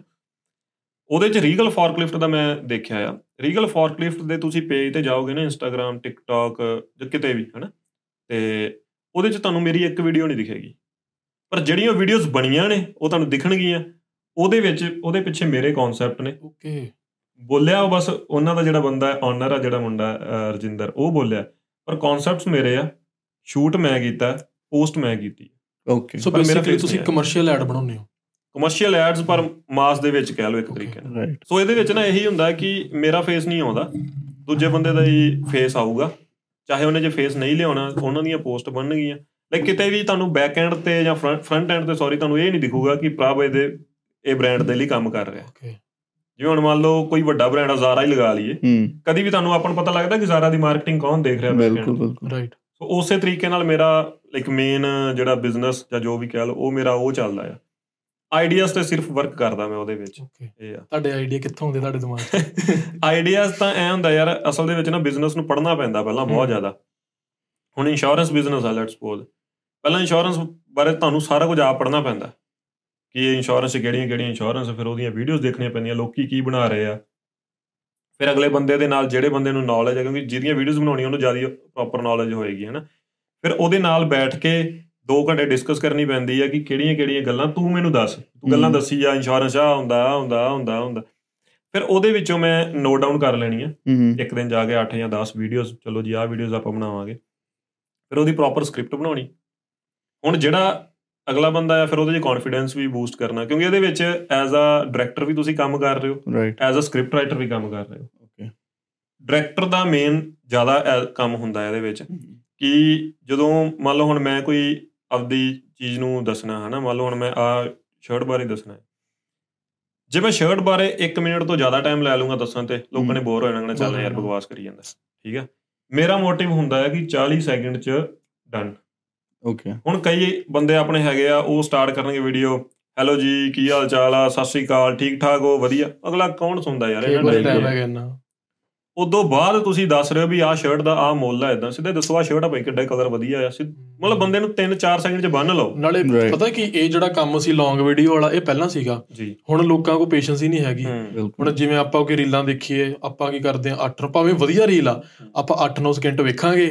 ਠੀਕ ਆ ਵੇਖ ਲਈ ਭਾਵੇਂ ਅੱਗੇ ਵਧੀਆ ਹਲੇ ਚੱਲ ਰਹੀ ਆ, ਆਪਾਂ ਫਿਰ ਸਵਾਈਪ ਆਊਟ ਸਵਾਈਪ ਅਪ ਕਰ ਦਾਂਗੇ। ਲੋਕਾਂ 'ਚ ਬਸ ਇੰਨੀ ਕੁ ਪੇਸ਼ੈਂਸ ਰਹਿ ਗਈ ਹੁਣ. ਹੁਣ ਤਾਂ ਇਹ ਆ ਵੀ ਤੁਸੀਂ ਵੀਡੀਓ ਦੇ ਵਿੱਚ ਵੀ 1 ਸੈਕਿੰਡ ਦਾ ਵੀ ਪੌਜ਼ ਨਹੀਂ ਲੈ ਸਕਦੇ। ਜੇ ਤੁਸੀਂ. ਪੌਜ਼ ਲੈ ਲਿਆ ਖਤਮ। ਹੁਣ ਕਈ ਵਾਰੀ ਸਾਨੂੰ ਵੀ ਹੁੰਦਾ ਕਿਉਂਕਿ ਮੈਂ ਸ਼ੂਟ ਨਹੀਂ ਕਰਨਾ ਹੁੰਦਾ। ਸ਼ੂਟ ਦੇ ਲਈ ਮੇਰਾ ਜਿਹੜਾ ਪਾਰਟਨਰ ਆ ਸ਼ੁਭ ਉਹ ਸਾਰਾ ਸ਼ੂਟ ਦਾ ਕੰਮ ਉਹ ਦੇਖਦਾ। ਮੈਂ ਉੱਥੇ ਬਸ ਖੜ ਕੇ ਇਹ ਦੇਖਣਾ ਹੈ ਕਿ ਉਹ ਬੰਦਾ ਕਿੰਨੇ ਪੌਜ਼ ਲੈ ਰਿਹਾ ਕਿੱਦਾਂ ਉਹ ਡਿਲੀਵਰ ਵਧੀਆ ਕਰ ਰਿਹਾ ਕਿ ਨਹੀਂ ਕਰ ਰਿਹਾ। ਜਿੱਥੇ ਮੈਨੂੰ ਲੱਗ ਗਿਆ ਵੀ ਇਹ ਡਿਲੀਵਰ ਨਹੀਂ ਵਧੀਆ ਕਰ ਰਿਹਾ ਮੈਂ ਉਹਨੂੰ ਕਹਣਾ ਵੀ ਨਹੀਂ ਦੁਬਾਰ ਤੋਂ। ਉਹ ਕਈ ਵਾਰੀ ਇੱਕ ਵੀਡੀਓ ਨੂੰ ਬਣਾਉਣ ਤੇ ਸਾਨੂੰ 10 10 15 15 ਟੇਕ ਲੱਗ ਗਏ ਲੱਗ ਜਾਂਦੇ। ਉਹ ਬਸ ਐਂ ਕਿ ਤੁਸੀਂ ਉਹੀ ਜਿਵੇਂ ਗੱਲ ਕੀਤੀ ਉਹ ਕਮਰਸ਼ੀਅਲਸ ਹੀ ਹੁੰਦੇ ਆ ਪਰ ਹਾਈ ਐਂਡ ਕਮਰਸ਼ੀਅਲਸ ਨਹੀਂ ਹੁੰਦੇ। ਹੂੰ ਸੋਸ਼ਲ ਮੀਡੀਆ ਕਮਰਸ਼ੀਅਲਸ ਆਪਾਂ right. ਕਹਿ ਸਕਦੇ ਹਾਂ ਉਹਨਾਂ ਨੂੰ। ਰਾਈਟ ਫਿਰ ਉਹਦੇ ਚ ਵੀ ਬਹੁਤ ਅੱਗੇ ਕੈਟਾਗਰੀਜ਼ ਆ ਜਾਂਦੀਆਂ। ਸੋ ਜੇ ਕਿਸੇ ਨੇ ਸਟਾਰਟ ਕਰਨਾ ਬੜਾ ਵਧੀਆ ਕੰਮ ਹੈਗਾ ਆ। ਇੱਕ ਮੈਂ ਇਹ ਰਿਕਮੈਂਡ ਕਰੂੰਗਾ ਵੀ ਜੇ ਕੋਈ ਖਾਸ ਕਰਕੇ ਮਾਰਕੀਟਿੰਗ ਵਾਲਾ ਬੰਦਾ ਵਧੀਆ ਕਰ ਸਕਦਾ ਹੈ ਇਹਨੂੰ। ਤਾਂ ਕੋਈ ਮਾਰਕੀਟਿੰਗ ਟਿਪਸ ਤੁਸੀਂ ਦੋਗੇ? ਟਿਪਸ ਇਹਦੇ ਵਿੱਚ ਸਭ ਤੋਂ ਔਖਾ ਜਿਹੜਾ ਕੰਮ ਉਹ ਕਲਾਇੰਟ ਲਿਆਉਣਾ ਆ। ਓਕੇ ਉਹ ਕਿੱਦਾਂ ਆਪਾਂ ਪ੍ਰੈਜ਼ੈਂਟ ਕਰ ਸਕਦੇ ਹਾਂ? ਕਿੱਦਾਂ ਅਸੀਂ ਅਸੀਂ ਵੀ ਤਾਂ ਮਾਰਕੀਟ ਜਿਹੜਾ ਨਵਾਂ ਸ਼ੁਰੂ ਕਰ ਰਿਹਾ ਕੋਈ ਬਿਲਕੁਲ। ਉਹ ਕਿੱਦਾਂ ਮਤਲਬ ਕਿ? ਓਕੇ ਜੇ ਮੰਨ ਲਓ ਹੁਣ ਮੈਨੂੰ ਅਸਲ ਦੇ ਵਿੱਚ ਕਿਸੇ ਕੋਲ ਜਾਣ ਦੀ ਲੋੜ ਨਹੀਂ ਪੈਂਦੀ। ਕਿਉਂ ਉਹਦੇ ਪਿੱਛੇ ਰੀਜ਼ਨ ਇਹ ਹੈ ਵੀ ਮੈਂ ਆਪਦੇ ਸੋਸ਼ਲ ਮੀਡੀਆ ਇੰਨੇ ਜ਼ਿਆਦਾ ਬਿਲਡ ਕਰ ਲਏ। ਉਹ ਜਦੋਂ ਮੰਨ ਲਓ ਹੁਣ ਮੈਨੂੰ ਮੇਰੇ ਪਲੇਟਫਾਰਮ ਦੇ ਲਈ ਐਡ ਬਣਵਾਉਣ ਵਾਸਤੇ ਜਾਂ। ਮੇਰੇ ਪਲੇਟਫਾਰਮ ਤੇ ਪ੍ਰੋਮੋਸ਼ਨ ਕਰਨ ਵਾਸਤੇ ਕੋਈ ਮੈਨੂੰ ਬੁਲਾਉਂਦਾ ਉਹ ਬੰਦਾ ਪੁੱਛ ਲੈਂਦਾ ਯਾਰ ਹੋਰ ਕੀ ਕੰਮ ਕਰਦੇ ਹੋ ਤੁਸੀਂ? ਹੂੰ। ਮੈਂ ਦੱਸ ਦੇਣਾ ਕਿ ਭਾਈ ਅਸੀਂ ਆ ਵੀ ਕੰਮ ਕਰਦੇ ਆ ਹੂੰ। ਉਹਨੂੰ ਹੁੰਦਾ ਯਾਰ ਵੀ ਚੱਲ ਕਿਉਂ ਕਿਸੇ ਹੋਰ ਨੂੰ ਦੇਣਾ ਇਹਨੂੰ ਹੀ ਫੜਾ ਦਿਓ ਨਾਲੇ ਵਧੀਆ ਦੇਖ ਲੂਗਾ। ਫਿਰ ਉਹਨੂੰ ਐਗਜ਼ਾਮਪਲ ਦੇ ਦੀਆਂ ਵੀ ਆਹ ਬੰਦੇ ਨਾਲ ਸਟਾਰਟ ਕੀਤਾ। ਜਿਹਨੇ ਨਵਾਂ ਸਟਾਰਟ ਕਰਨਾ ਹੈ, ਹੂੰ। ਉਹ ਬੰਦੇ ਕੋਲ ਘੱਟੋ ਘੱਟ ਵੀਡੀਓਗ੍ਰਾਫੀ ਦਾ ਸਕਿੱਲ ਹੋਵੇ ਮੇਰੇ. According Okay. ਜੇ ਉਹਨੂੰ ਵੀਡੀਓਗ੍ਰਾਫੀ ਆਉਂਦੀ ਹੋਵੇ ਗੂਗਲ ਦੀ ਐਡ ਸਿੱਖੀ ਹੋਵੇ ਉਹਨੇ ਫੇਸਬੁੱਕ ਦੀ ਐਡ ਸਿੱਖੀ ਹੋਵੇ ਫੇਸਬੁੱਕ ਇੰਸਟਾ ਦੀ ਚਲੋ ਸੇਮ ਹੀ ਹੋਗੀ। ਟਿਕਟੌਕ ਦੀ ਐਡ ਸਿੱਖਣ ਦਾ ਕੋਈ ਫਾਇਦਾ ਨਹੀਂ ਹੈ। ਉਹਦੇ ਵਿੱਚ ਐਡ ਸਿੱਖ ਲਾਉਣੀ ਤੇ ਸਿੱਖਣੀ ਬਹੁਤ ਜ਼ਿਆਦਾ ਫ਼ਰਕ ਆ। ਇਹ ਜਿਹੜੇ ਐਡ ਵਾਲੇ ਕੋਰਸ ਹੁੰਦੇ ਆ ਵੀ ਮੇਰੇ ਖਿਆਲ ਨਾਲ ਛੋਟੇ-ਮੋਟੇ ਕੋਰਸ ਜੇ ਹੁੰਦੇ ਆ ਨਾ ਆਨਲਾਈਨ ਹੀ ਹੁੰਦੇ ਆ। ਫ੍ਰੀ ਹੁੰਦੇ ਆ ਤਾਂ ਕੋਰਸ ਹਨਾ? ਕਿਉਂਕਿ ਐ ਨਾ ਜਿਵੇਂ ਮੰਨ ਲਓ ਹੁਣ ਗੂਗਲ ਆ ਗੂਗਲ ਨੇ ਆਪਦੇ ਸਾਰੇ ਕੋਰਸ ਫ੍ਰੀ ਰੱਖੇ ਹੋਏ ਆ। ਕਿਉਂ? ਕਿਉਂਕਿ ਜੇ ਤੁਸੀਂ ਉਹਨਾਂ ਦੇ ਕੋਰਸ ਸਿੱਖੋਗੇ ਤਾਂ ਹੀ ਉੱਥੇ ਯੂਜ਼ ਕਰੋਗੇ। ਰੈਵਨਿਊ ਆਊਗੀ ਉਹਨਾਂ ਨੂੰ। ਬਸ। ਉਹ ਸਿੱਖ ਲਓ ਜਿਵੇਂ ਕਈ ਬੰਦੇ ਮੇਰੇ ਨਾਲ ਜਿਵੇਂ ਸਾਡੀ ਟੀਮ 'ਚ ਤੁਸੀਂ ਕਹਿ ਸਕਦੇ ਹੋ ਜਾਂ ਆਪਣੇ ਭਾਈਚਾਰੇ 'ਚ ਕਹਿ ਸਕਦੇ ਹੋ ਉਹ ਬੰਦੇ ਸਿਰਫ ਐਡ ਤੇ ਕੰਮ ਕਰਦੇ ਆ। ਕੰਟੈਂਟ ਕ੍ਰੀਏਸ਼ਨ ਤੇ ਕੰਮ ਨਹੀਂ ਕਰਦੇ ਉਹ। ਉਹਨਾਂ ਨੇ ਕੀ ਕਰਨਾ ਉਹਨਾਂ ਚਾਰ ਕੁ ਵੀਡੀਓ ਬਣਾਉਣੀ ਹੈ ਬਸ ਇੱਕ ਮੰਥ ਦੇ ਵਿੱਚ। ਉਹਨਾਂ ਚਾਰਾਂ ਵੀਡੀਓ ਦੇ ਉੱਪਰ ਹੀ ਉਹਨਾਂ ਨੇ ਐਡ ਯੂਜ਼ ਕਰਨੀ ਹੈ ਓਕੇ ਸੋ ਉਹਦੇ ਵਿੱਚ ਕੀ ਹੈ ਕਿ ਤੁਹਾਨੂੰ ਕੰਟੈਂਟ ਘੱਟ ਬਣਾਉਣਾ ਪੈਂਦਾ ਪਰ ਤੁਹਾਡੀ ਜਿਹੜੀ ਪਕੜ ਆ ਉਹ ਐਡ 'ਚ ਬਹੁਤ ਜ਼ਿਆਦਾ ਹੋਣੀ ਚਾਹੀਦੀ ਹੈ ਕਿ ਤੁਸੀਂ ਕਿਹੜੇ ਲੋਕਾਂ ਨੂੰ ਦਿਖਾਉਣਾ ਕਿਸ ਨਾਲ ਕਿੱਥੇ ਟਾਰਗੇਟ ਤੇ ਆਡੀਅנס ਤੁਹਾਨੂੰ ਹੁਣ ਸਪੋਜ਼ ਜਦੋਂ ਆਪਾਂ ਐਡਸ ਲਗਾਉਂਦੇ ਆ ਐਡਸ ਦੇ ਵੀ ਪੈਸੇ ਹੁੰਦੇ ਨੇ। ਬਿਲਕੁਲ ਠੀਕ ਹੈ ਤੇ ਉਹ ਪੈਸੇ ਕੰਪਨੀ ਹੀ ਦੇਗੀ ਬਿਲਕੁਲ। ਰਾਈਟ ਉਹ ਕੰਪਨੀ ਤੇ ਡਿਪੈਂਡ ਕਰਦਾ ਕਿ ਉਹਨੇ ਕਿੰਨੇ ਪੈਸੇ ਲਾਉਣੇ ਆ। ਜਿਵੇਂ ਹੁਣ ਮੇਰੇ ਕੋਲ ਦੋ ਜਾਂ ਤਿੰਨ ਕਲਾਇੰਟ ਆ ਜਿਹੜੇ ਕਹਿੰਦੇ ਕਿ ਅਸੀਂ ਐਡ ਲਾਉਣੀ ਹੈ ਹੂੰ। ਪਰ ਮੈਨੂੰ ਹੁੰਦਾ ਕਿ ਆਰਗੇਨਿਕਲੀ ਤੁਸੀਂ ਗਰੋ ਕਰ ਲਓ ਜ਼ਿਆਦਾ. ਵਧੀਆ। ਕਿਉਂਕਿ ਇਹਦੇ ਵਿੱਚ ਕੀ ਆ ਇੱਕ ਟਾਈਮ ਤੇ ਜਾ ਕੇ ਨਾ ਇੱਕ ਕਹਿ ਲਓ ਕਿ ਇਕੁਇਲਿਬ੍ਰੀਅਮ ਜਾ ਆ ਜਾਂਦਾ ਆ ਕਿ ਨਾ ਹੀ ਤੁਹਾਡੀਆਂ ਵੀਡੀਓ ਬਹੁਤ ਜ਼ਿਆਦੀਆਂ ਚੱਲਦੀਆਂ ਨਾ ਹੀ ਬਹੁਤ ਘੱਟ ਰਹਿੰਦੀਆਂ। ਹੂੰ ਕਿਉਂਕਿ ਉਹ ਕੰਟੈਂਟ ਰਿਪੀਟ ਹੋਣ ਲੱਗ ਜਾਂਦਾ ਕਹਿ ਲਓ। ਉਹਦੇ 5 6 7 ਮਹੀਨੇ ਬਾਅਦ। ਖਾਸ ਕਰਕੇ ਉਦੋਂ ਜਦੋਂ ਅਗਲਾ ਬੰਦਾ ਐਫਰਟ ਨਾ ਕਰੇ ਕਿਉਂਕਿ ਕੱਲਾ ਐਫਰਟ ਅਸੀਂ ਨਹੀਂ ਨਾ ਕਰਨਾ। ਅਗਲੇ ਬੰਦੇ ਦਾ ਐਫਰਟ ਵੀ ਬਹੁਤ ਜ਼ਿਆਦਾ ਜ਼ਰੂਰੀ ਹੈ ਫਿਰ ਐਂ ਹੋ ਜਾਂਦਾ ਕਿ ਜਿੰਨੇ ਕ ਟੱਚਵੁੱਡ ਚਲੋ ਮੇਰੇ ਜਿੰਨੇ ਬਿਜ਼ਨਸ ਹੈਗੇ ਮੈਂ 2 ਕੁ ਮਹੀਨਿਆਂ ਦੇ ਵਿੱਚ ਉਹਨਾਂ ਨੂੰ ਪਤਾ ਲੱਗ ਜਾਂਦਾ ਵੀ ਹਾਂ ਗਾਹਕ ਆਉਣ ਲੱਗ ਗਿਆ ਸਾਡੇ ਕੋਲ ਵੀ ਸਾਡੀ ਮਾਰਕੀਟਿੰਗ ਹੋਣ ਲੱਗ ਗਈ। ਉੱਥੇ ਪ੍ਰੋਬਲਮ ਇਹ ਆਉਂਦੀ ਹੈ ਕਿ ਉਹ ਬ੍ਰਾਂਡਿੰਗ ਵੱਲ ਧਿਆਨ ਨਹੀਂ ਦਿੰਦੇ। ਸਿਰਫ ਮਾਰਕੀਟਿੰਗ ਕਰ ਲਈ ਚਾਰ ਗਾਹਕ ਆ ਗਏ ਚਲੋ ਯਾਰ ਠੀਕ ਹੈ ਇਹਨਾਂ ਨੂੰ ਸਾਂਭ ਲਓ। ਨਾਲੇ ਮੇਨ ਚੀਜ਼ ਆਹੀ ਨੇ ਜੇ ਤੁਹਾਡੀ ਕੁਆਲਿਟੀ ਵਗੈਰਾ ਵਧੀਆ ਕਸਟਮਰ ਤੁਹਾਡੇ ਕੋਲ ਆਪੇ ਨੈਚੁਰਲੀ ਆਣਾ ਬਿਲਕੁਲ ਬਿਲਕੁਲ। ਕਿਉਂਕਿ ਕਦੀ ਵੀ ਬਿਜ਼ਨਸ ਤੁਹਾਡਾ ਮਾਰਕੀਟਿੰਗ ਦੇ ਸਿਰ ਤੇ ਨਹੀਂ ਚੱਲਦਾ। ਮਾਰਕੀਟਿੰਗ ਦੇ ਸਿਰ ਤੇ ਤੁਸੀਂ ਬੰਦੇ ਨੂੰ ਲਿਆ ਸਕਦੇ ਹੋ। ਬਿਜ਼ਨਸ ਤੁਹਾਡਾ ਚੱਲਣਾ ਤੁਹਾਡੀ ਕੁਆਲਿਟੀ ਦੇ ਸਿਰ ਤੇ। ਇੱਕ ਵਾਰੀ ਵੇਚ ਦੋਗੇ ਜੇ ਵਧੀਆ ਲੱਗਾ ਅਗਲੀ ਵਾਰੀ ਕਿਉਂ ਹੋਊਗਾ ਗਲਾ ਨਾ ਉਹੀ ਰਿਪੀਟ ਕਸਟਮਰ ਆ ਜਿਹੜਾ। ਉਹੀ ਤੁਹਾਡਾ ਮੇਨ ਕਲਾਇੰਟ ਆ। ਜਿਹੜਾ ਇੱਕ ਵਾਰੀ ਤੁਸੀਂ ਲਿਆ ਨਾਲੇ ਵਰਡ ਆਫ ਮਾਊਥ ਜਿਹੜਾ ਵਾ ਬਿਲਕੁਲ। ਜ਼ਿਆਦਾ। ਬਿਲਕੁਲ ਬਿਲਕੁਲ। ਤਾਂ ਬ੍ਰਾਂਡਿੰਗ ਕਰਨ ਲਈ ਤੁਸੀਂ ਕੀ ਸੁਜੈਸ਼ਨਸ ਦਿੰਦੇ ਹੋ? ਬ੍ਰਾਂਡਿੰਗ ਦੇ ਲਈ ਅੱਜ ਦੇ ਟਾਈਮ ਦੇ ਵਿੱਚ ਤਾਂ ਮੇਰੇ ਅਕੋਰਡਿੰਗ ਤੁਹਾਨੂੰ ਆਪਦਾ ਇੰਸਟਾਗ੍ਰam ਬਹੁਤ ਜ਼ਿਆਦਾ ਸਟਰੋਂਗ ਕਰਨਾ ਪਏਗਾ। ਤੇ ਖਾਸ ਕਰਕੇ ਤੁਹਾਡਾ ਗੂਗਲ ਐਸਈਓ ਕਿ ਕੋਈ ਵੀ ਚੀਜ਼ ਸਰਚ ਕਰਦਾ ਗੂਗਲ ਤੇ ਤੁਸੀਂ ਸਭ ਤੋਂ ਪਹਿਲਾਂ ਦੇਖੋ। ਬ੍ਰਾਂਡਿੰਗ ਦੇ ਵਿੱਚ ਇਹ ਨਹੀਂ ਹੈਗਾ ਕਿ ਤੁਸੀਂ ਬਹੁਤ ਜ਼ਿਆਦਾ ਕਹਿ ਲਓ ਕਿ ਮਹਿੰਗੇ ਹੋਣੇ ਚਾਹੀਦੇ ਹੋ। ਹੁਣ ਜੇ H&M ਉਹ ਵੀ ਇੱਕ ਬੜਾ ਸੋਹਣਾ ਬ੍ਰਾਂਡ ਆ। ਇੱਕ ਗੁੱਚੀ ਉਹ ਵੀ ਬੜਾ। ਵਧੀਆ ਬ੍ਰਾਂਡ ਆ। ਸੋ ਦੋਨਾਂ ਦੀ ਬ੍ਰਾਂਡਿੰਗ ਅਲੱਗ ਆ। ਪਰ H&M ਦੀ ਬ੍ਰਾਂਡਿੰਗ ਜਿੰਨਾ ਕੁ ਮੈਨੂੰ ਨੌਲੇਜ ਹੈ ਨਾ ਉਹ ਇਦਾਂ ਹੋਈ ਕਿ ਉਹਨਾਂ ਨੇ ਕੋਲੈਬ ਬੜੇ ਸੋਹਣੇ ਕੀਤੇ। ਹੂੰ। ਉਹਨਾਂ ਡਿਸਨੀ ਨਾਲ ਕੋਲੈਬ ਕੀਤਾ ਆ ਮਾਰਵਲਸ ਨਾਲ ਕੋਲੈਬ ਕੀਤਾ ਹੋਇਆ ਹਨਾ। ਸੋ ਉਹ ਕੋਲੈਬਸ ਆ ਜਿਹੜੇ ਤਾਂ ਹੀ ਜਿਹੜੇ ਅੱਜ ਕੱਲ ਮਾਰਕੀਟਿੰਗ ਚੱਲ ਰਹੀ ਹੈ ਇਨਫਲੂਐਂਸਰ ਮਾਰਕੀਟਿੰਗ ਜਿਹਨੂੰ ਆਪਾਂ ਕਹਿੰਦੇ ਆ। ਉਹਦੇ ਨਾਲ ਉਹ ਬ੍ਰਾਂਡਿੰਗ ਵੱਧਦੀ ਹੈ ਹੁਣ ਕਈ ਇੱਥੇ ਆਪਣੇ ਬਿਜ਼ਨਸ ਲੋਕਲ ਵੀ ਹੈਗੇ ਆ। ਉਹ ਮਾਰਕੀਟਿੰਗ ਦੀ ਨੌਲੇਜ ਤਾਂ ਪ੍ਰੋਪਰ ਰੱਖ ਰਹੇ ਆ। ਕੰਮ ਵੀ ਬਹੁਤ ਸੋਹਣਾ ਚੱਲ ਰਿਹਾ ਲੱਖਾਂ ਕਮਾ ਰਹੇ ਆ। ਪਰ ਉਹ ਬ੍ਰਾਂਡਿੰਗ ਦੀ ਨੌਲੇਜ ਨਹੀਂ ਰੱਖ ਰਹੇ। ਉੱਥੇ ਉਹ ਲੈਕ ਕਰ ਰਹੇ ਆ। ਉਹ ਕੋਈ ਉਹਨਾਂ ਦੇ ਕਹਿ ਲਓ ਕਿ ਇਨਫਲੂਐਂਸਰ ਮਾਰਕੀਟਿੰਗ ਨਹੀਂ ਹੈ ਕੋਈ ਉਹਨਾਂ ਦੀ ਕੀ ਉਹਨੂੰ ਕਹਿੰਦੇ ਹੁੰਦੇ ਆ ਸੈਲੀਬ੍ਰਿਟੀ ਮਾਰਕੀਟਿੰਗ ਨਹੀਂ ਹੈ ਉਹ ਨਹੀਂ ਹੈਗੀ। ਕੋਈ ਉਹਨਾਂ ਦੇ ਪੋਸਟ ਇੰਨੇ ਜ਼ਿਆਦੇ ਉਹ ਨਹੀਂ ਹੈ ਕਿ ਜਦੋਂ ਬੰਦਾ ਦੇਖੇ ਉਹਨੂੰ ਐ ਲੱਗੇ ਯਾਰ ਵਾਹ ਕੀ ਬਾਤ ਹੈ ਵੀ ਹੁਣ ਫੋਰ ਐਗਜ਼ਾਮਪਲ। ਟੈਸਲਾ ਉਹ ਕੋਈ ਆਪਣੀ ਮਾਰਕੀਟਿੰਗ ਨਹੀਂ ਕਰਦੇ ਕੋਈ ਐਡਸ ਨਹੀਂ ਲਾਉਂਦੇ। ਟੈਸਲਾ ਤਾਂ ਚਲੋ ਆਪ ਹੀ ਇੱਕ ਬ੍ਰਾਂਡ ਹੋ ਗਿਆ ਨਾ ਕਿ ਜਿਵੇਂ ਆ, ਐਗਜ਼ਾਮਪਲ ਆ ਵੀ ਉਹ ਇੱਕ ਵਧੀਆ ਚੀਜ਼ ਦੇ ਰਹੇ ਆ। ਉਹਨਾਂ ਨੂੰ ਕਿਸੇ ਚੀਜ਼ ਦੀ ਲੋੜ ਨਹੀਂ। ਲੋੜ ਹੀ ਨਹੀਂ ਹੈ ਬਿਲਕੁਲ। ਪਰ ਉਹ ਵੀ ਐ ਆ ਕਿ ਜੇ ਹੁਣ ਐਲਨ ਮਸਕ ਦੀ ਗੱਲ ਕਰੀਏ ਉਹ ਕੁਝ ਨਾ ਕੁਝ ਕਰਦਾ ਰਹਿੰਦਾ ਹੈ ਹਾਂ। ਕੰਟਰੋਵਰਸੀਜ਼ ਦੇ ਵਿੱਚ ਕੁਝ ਨਾ. ਕੁਝ ਹੋ ਰਹਿੰਦਾ ਹੈ ਤੇ ਉਹ ਜਦੋਂ ਉਹਦਾ ਨਾਮ ਆਉਂਦਾ ਉਦੋਂ ਟੈਸਲਾ ਦਾ ਨਾਮ ਨਾਲ ਆਉਂਦਾ ਹੀ ਆਉਂਦਾ। ਸੋ 네ਗੇਟਿਵ ਮਾਰਕੀਟਿੰਗ ਉਹ ਉਹ ਕਰਦਾ ਇਦਾਂ। ਦੀ ਕਰ ਰਹੇ ਆ। ਬਿਲਕੁਲ ਉਹ ਕਰਦਾ ਹੈ। ਤੇ ਬ੍ਰਾਂਡਿੰਗ ਦੀ ਉਹਨੂੰ ਲੋੜ ਨਹੀਂ ਹੈ ਕਿਉਂਕਿ ਉਹ ਸਪੇਸ ਐਕਸ ਉਹਦੀ ਕੰਪਨੀ ਐਡੀ ਜ਼ਿਆਦਾ ਵੱਡੀ ਹੈ। ਉਹਨੂੰ ਲੋੜ ਹੀ ਨਹੀਂ ਹੈ ਬ੍ਰਾਂਡਿੰਗ ਦੀ। Right. ਫਿਰ ਲਾਈਕ ਹਰ ਇੱਕ ਬਿਜ਼ਨਸ ਦਾ ਯਾਰ ਆਪੋ ਆਪਣਾ ਸਿਸਟਮ ਹੁੰਦਾ ਹੈ ਬ੍ਰਾਂਡਿੰਗ ਦਾ। ਹੁਣ ਇੱਥੇ ਤੁਸੀਂ ਪੀਜ਼ਾ ਪੁਆਇੰਟ ਦੇਖਿਆ ਲਾਈਕ ਉਹਨਾਂ ਦੀ ਜਿਹੜਾ ਮਾਰਕੀਟਿੰਗ ਬਾਈ ਦੇਖਦਾ ਆ ਸੈਂਡੀ ਉਹ ਮੇਰਾ ਬਹੁਤ ਖਾਸ ਆ।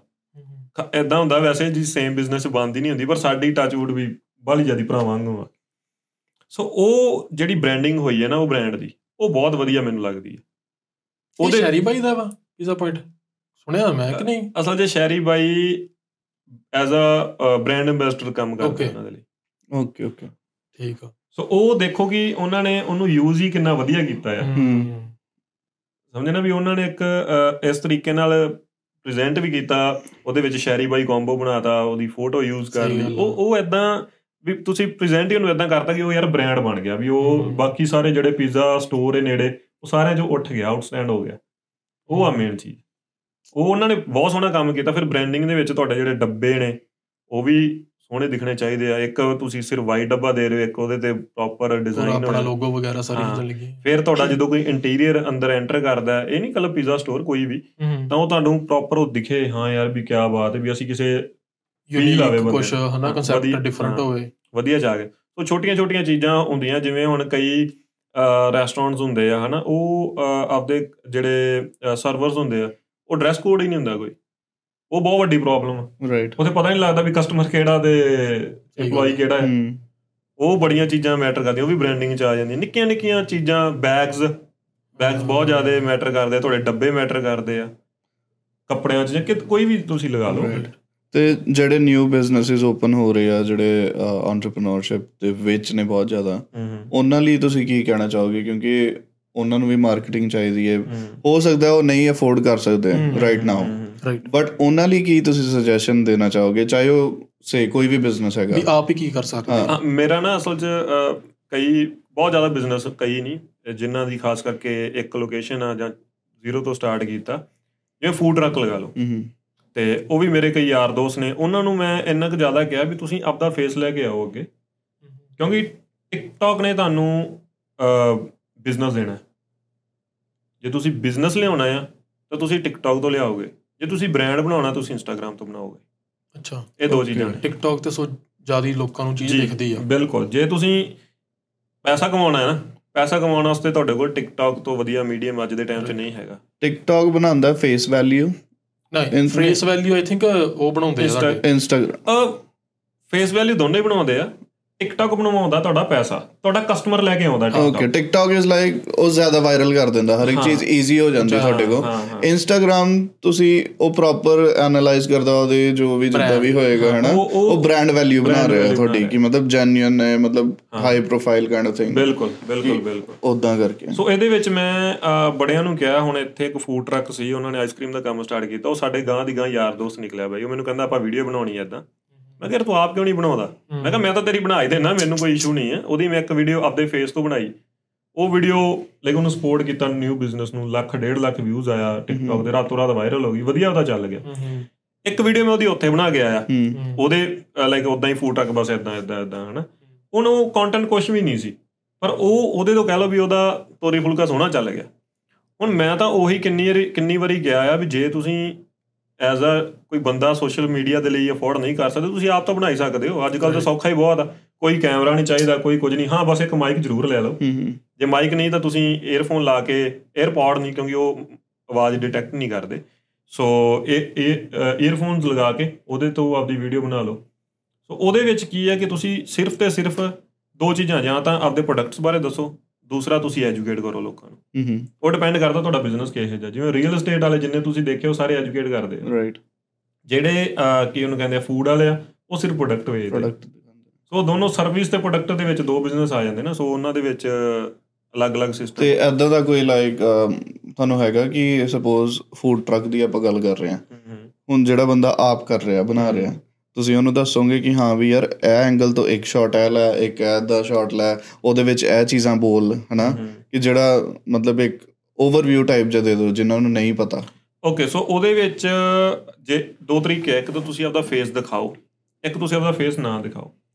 ਜੇ ਤੁਸੀਂ ਆਪਦਾ ਫੇਸ ਦਿਖਾ ਰਹੇ ਹੋ ਤਾਂ ਤੁਹਾਨੂੰ ਬੋਲਣ ਦਾ ਬਹੁਤ ਵਧੀਆ ਤੁਹਾਡੀ ਪਬਲਿਕ ਸਪੀਕਿੰਗ ਬਹੁਤ ਸੋਹਣੀ ਹੋਣੀ ਚਾਹੀਦੀ ਹੈ ਹੂੰ ਹੂੰ ਇਹ ਨਹੀਂ ਹੈਗਾ ਕਿ ਤੁਸੀਂ ਬੋਲਦੇ ਬੋਲਦੇ ਰੁਕ ਗਏ ਫਿਰ ਬੋਲਣ ਲੱਗੇ ਉਹ ਚੀਜ਼ ਨਹੀਂ ਨਹੀਂ ਚਾਹੀਦੇ।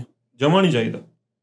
ਉਹਦੇ ਵਿੱਚ ਐ ਵੀਡੀਓਜ਼ ਦੇਖੋ ਪਹਿਲਾਂ ਤਾਂ, ਮੁੱਖ ਦੀ ਗੱਲ ਵੀ, ਜਿਹੜੇ ਤੁਹਾਡੇ ਕੰਪੀਟੀਟਰਸ ਨੇ, ਉਹ ਕੀ ਵੀਡੀਓ ਬਣਾ ਰਹੇ ਆ? ਠੀਕ ਹੈ ਉਹਦੇ ਵਿੱਚ ਜ- ਜੇ ਤੁਸੀਂ ਆਪਦਾ ਫੇਸ ਨਹੀਂ ਲਿਆਉਣਾ, ਫਿਰ ਤੁਸੀਂ ਸਿਰਫ ਪ੍ਰੋਡਕਟ ਨੂੰ ਸ਼ੋਕੇਸ ਕਰੋ, ਕੋਈ ਮੈਟਰ ਨਹੀਂ ਕਰਦਾ ਕਿ ਕਿੰਨਾ ਉਹ ਸੋਹਣਾ ਦਿਖੇ, ਕਿੰਨਾ ਉਹ ਮਾੜਾ ਦਿਖੇ।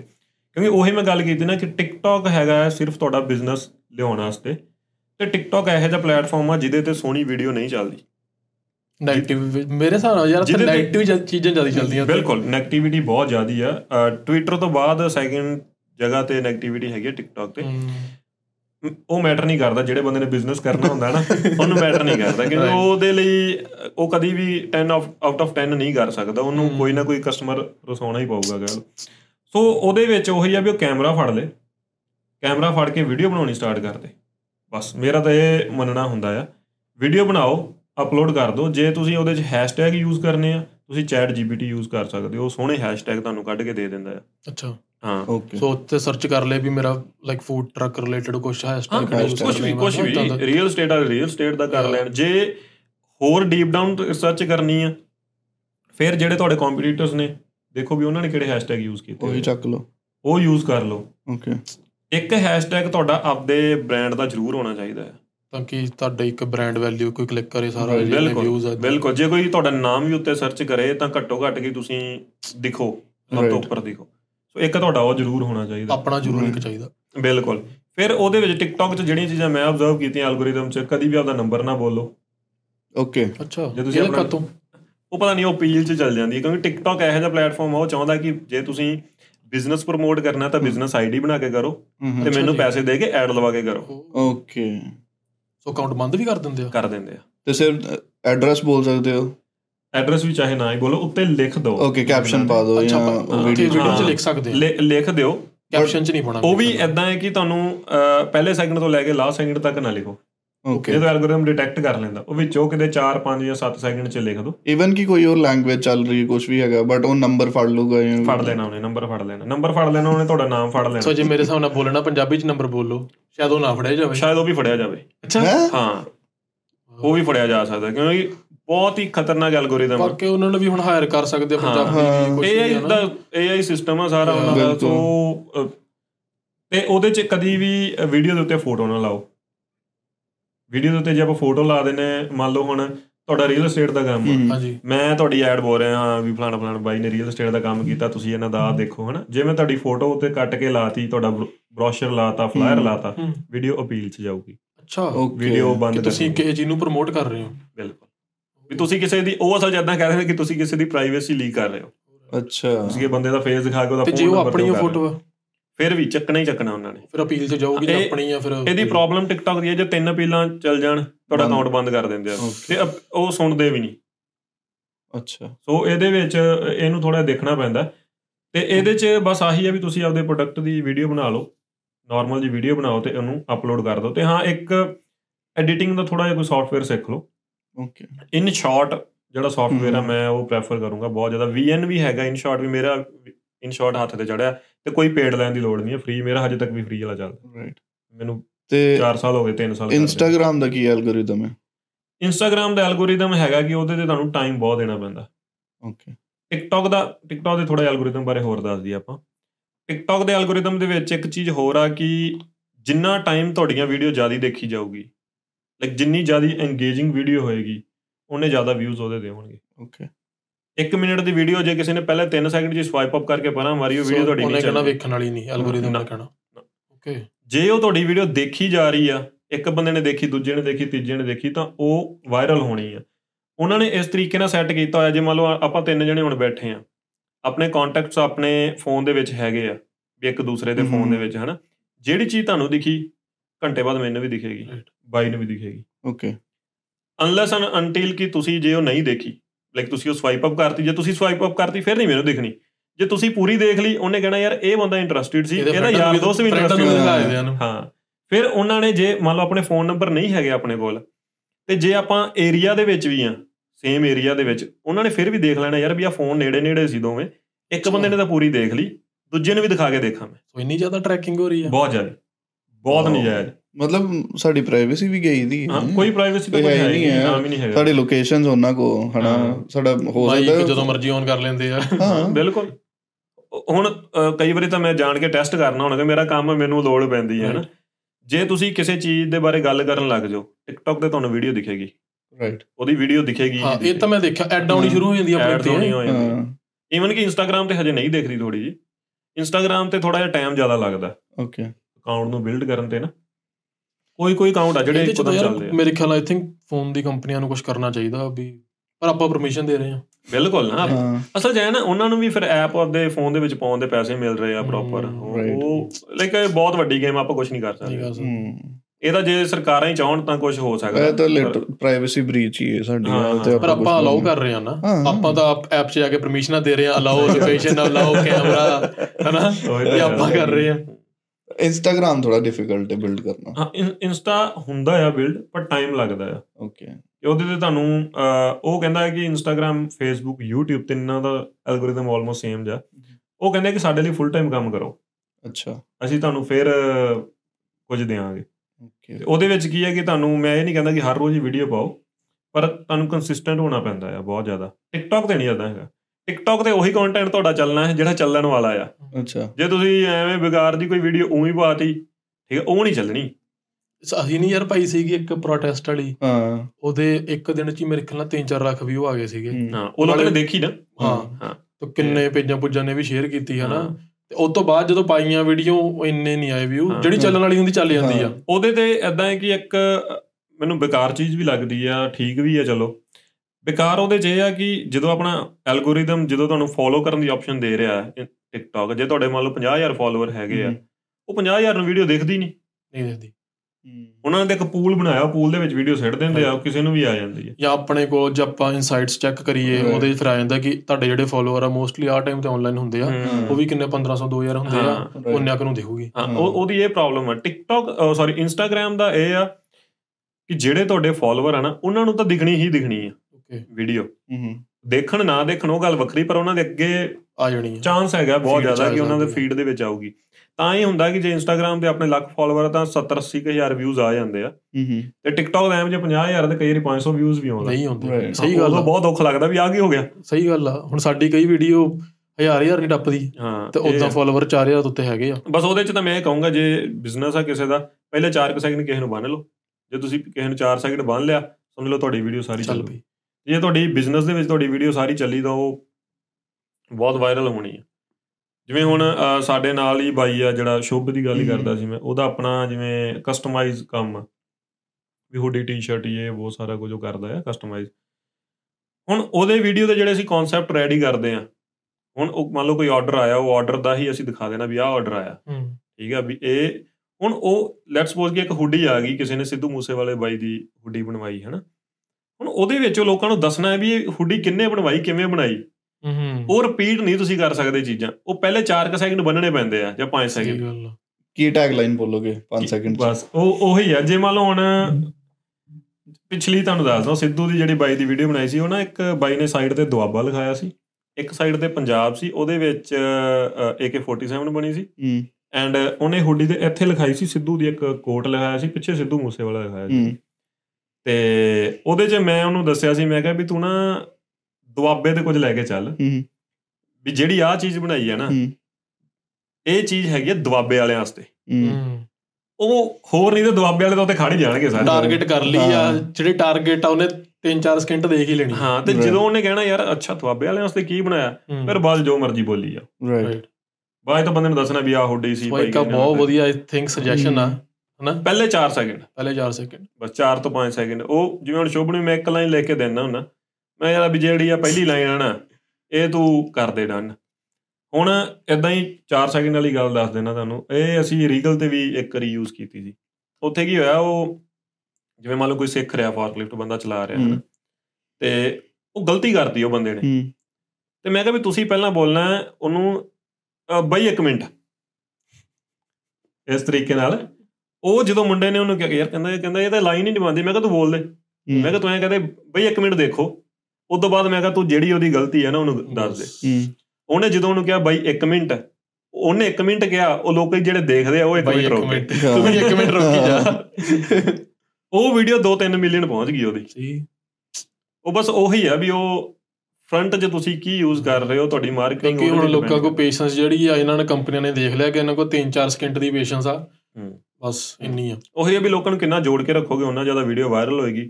ਜਿੰਨੀ ਜ਼ਿਆਦਾ ਵੀਡੀਓ ਵਾਇਰਲ ਹੋਏਗੀ ਉਹਨੇ ਜ਼ਿਆਦਾ ਤੁਹਾਨੂੰ ਬਿਜ਼ਨਸ ਜ਼ਿਆਦਾ ਆਊਗਾ ਜਿਹੇ ਜਿਹਾ ਮਰਜ਼ੀ ਬਿਜ਼ਨਸ ਆ ਉਹ ਆਉਣਾ ਹੀ ਤੇ। ਤੁਹਾਨੂੰ ਕੀ ਲੱਗਦਾ ਜਿਹੜੀ ਹੁਣ ਆਪਣਾ ਚੈਟ ਜੀਪੀਟੀ ਆ ਗਿਆ ਹੋਰ AI ਕਿੰਨੇ ਆ ਰਿਹਾ ਹਰ। ਤਰ੍ਹਾਂ ਦੇ?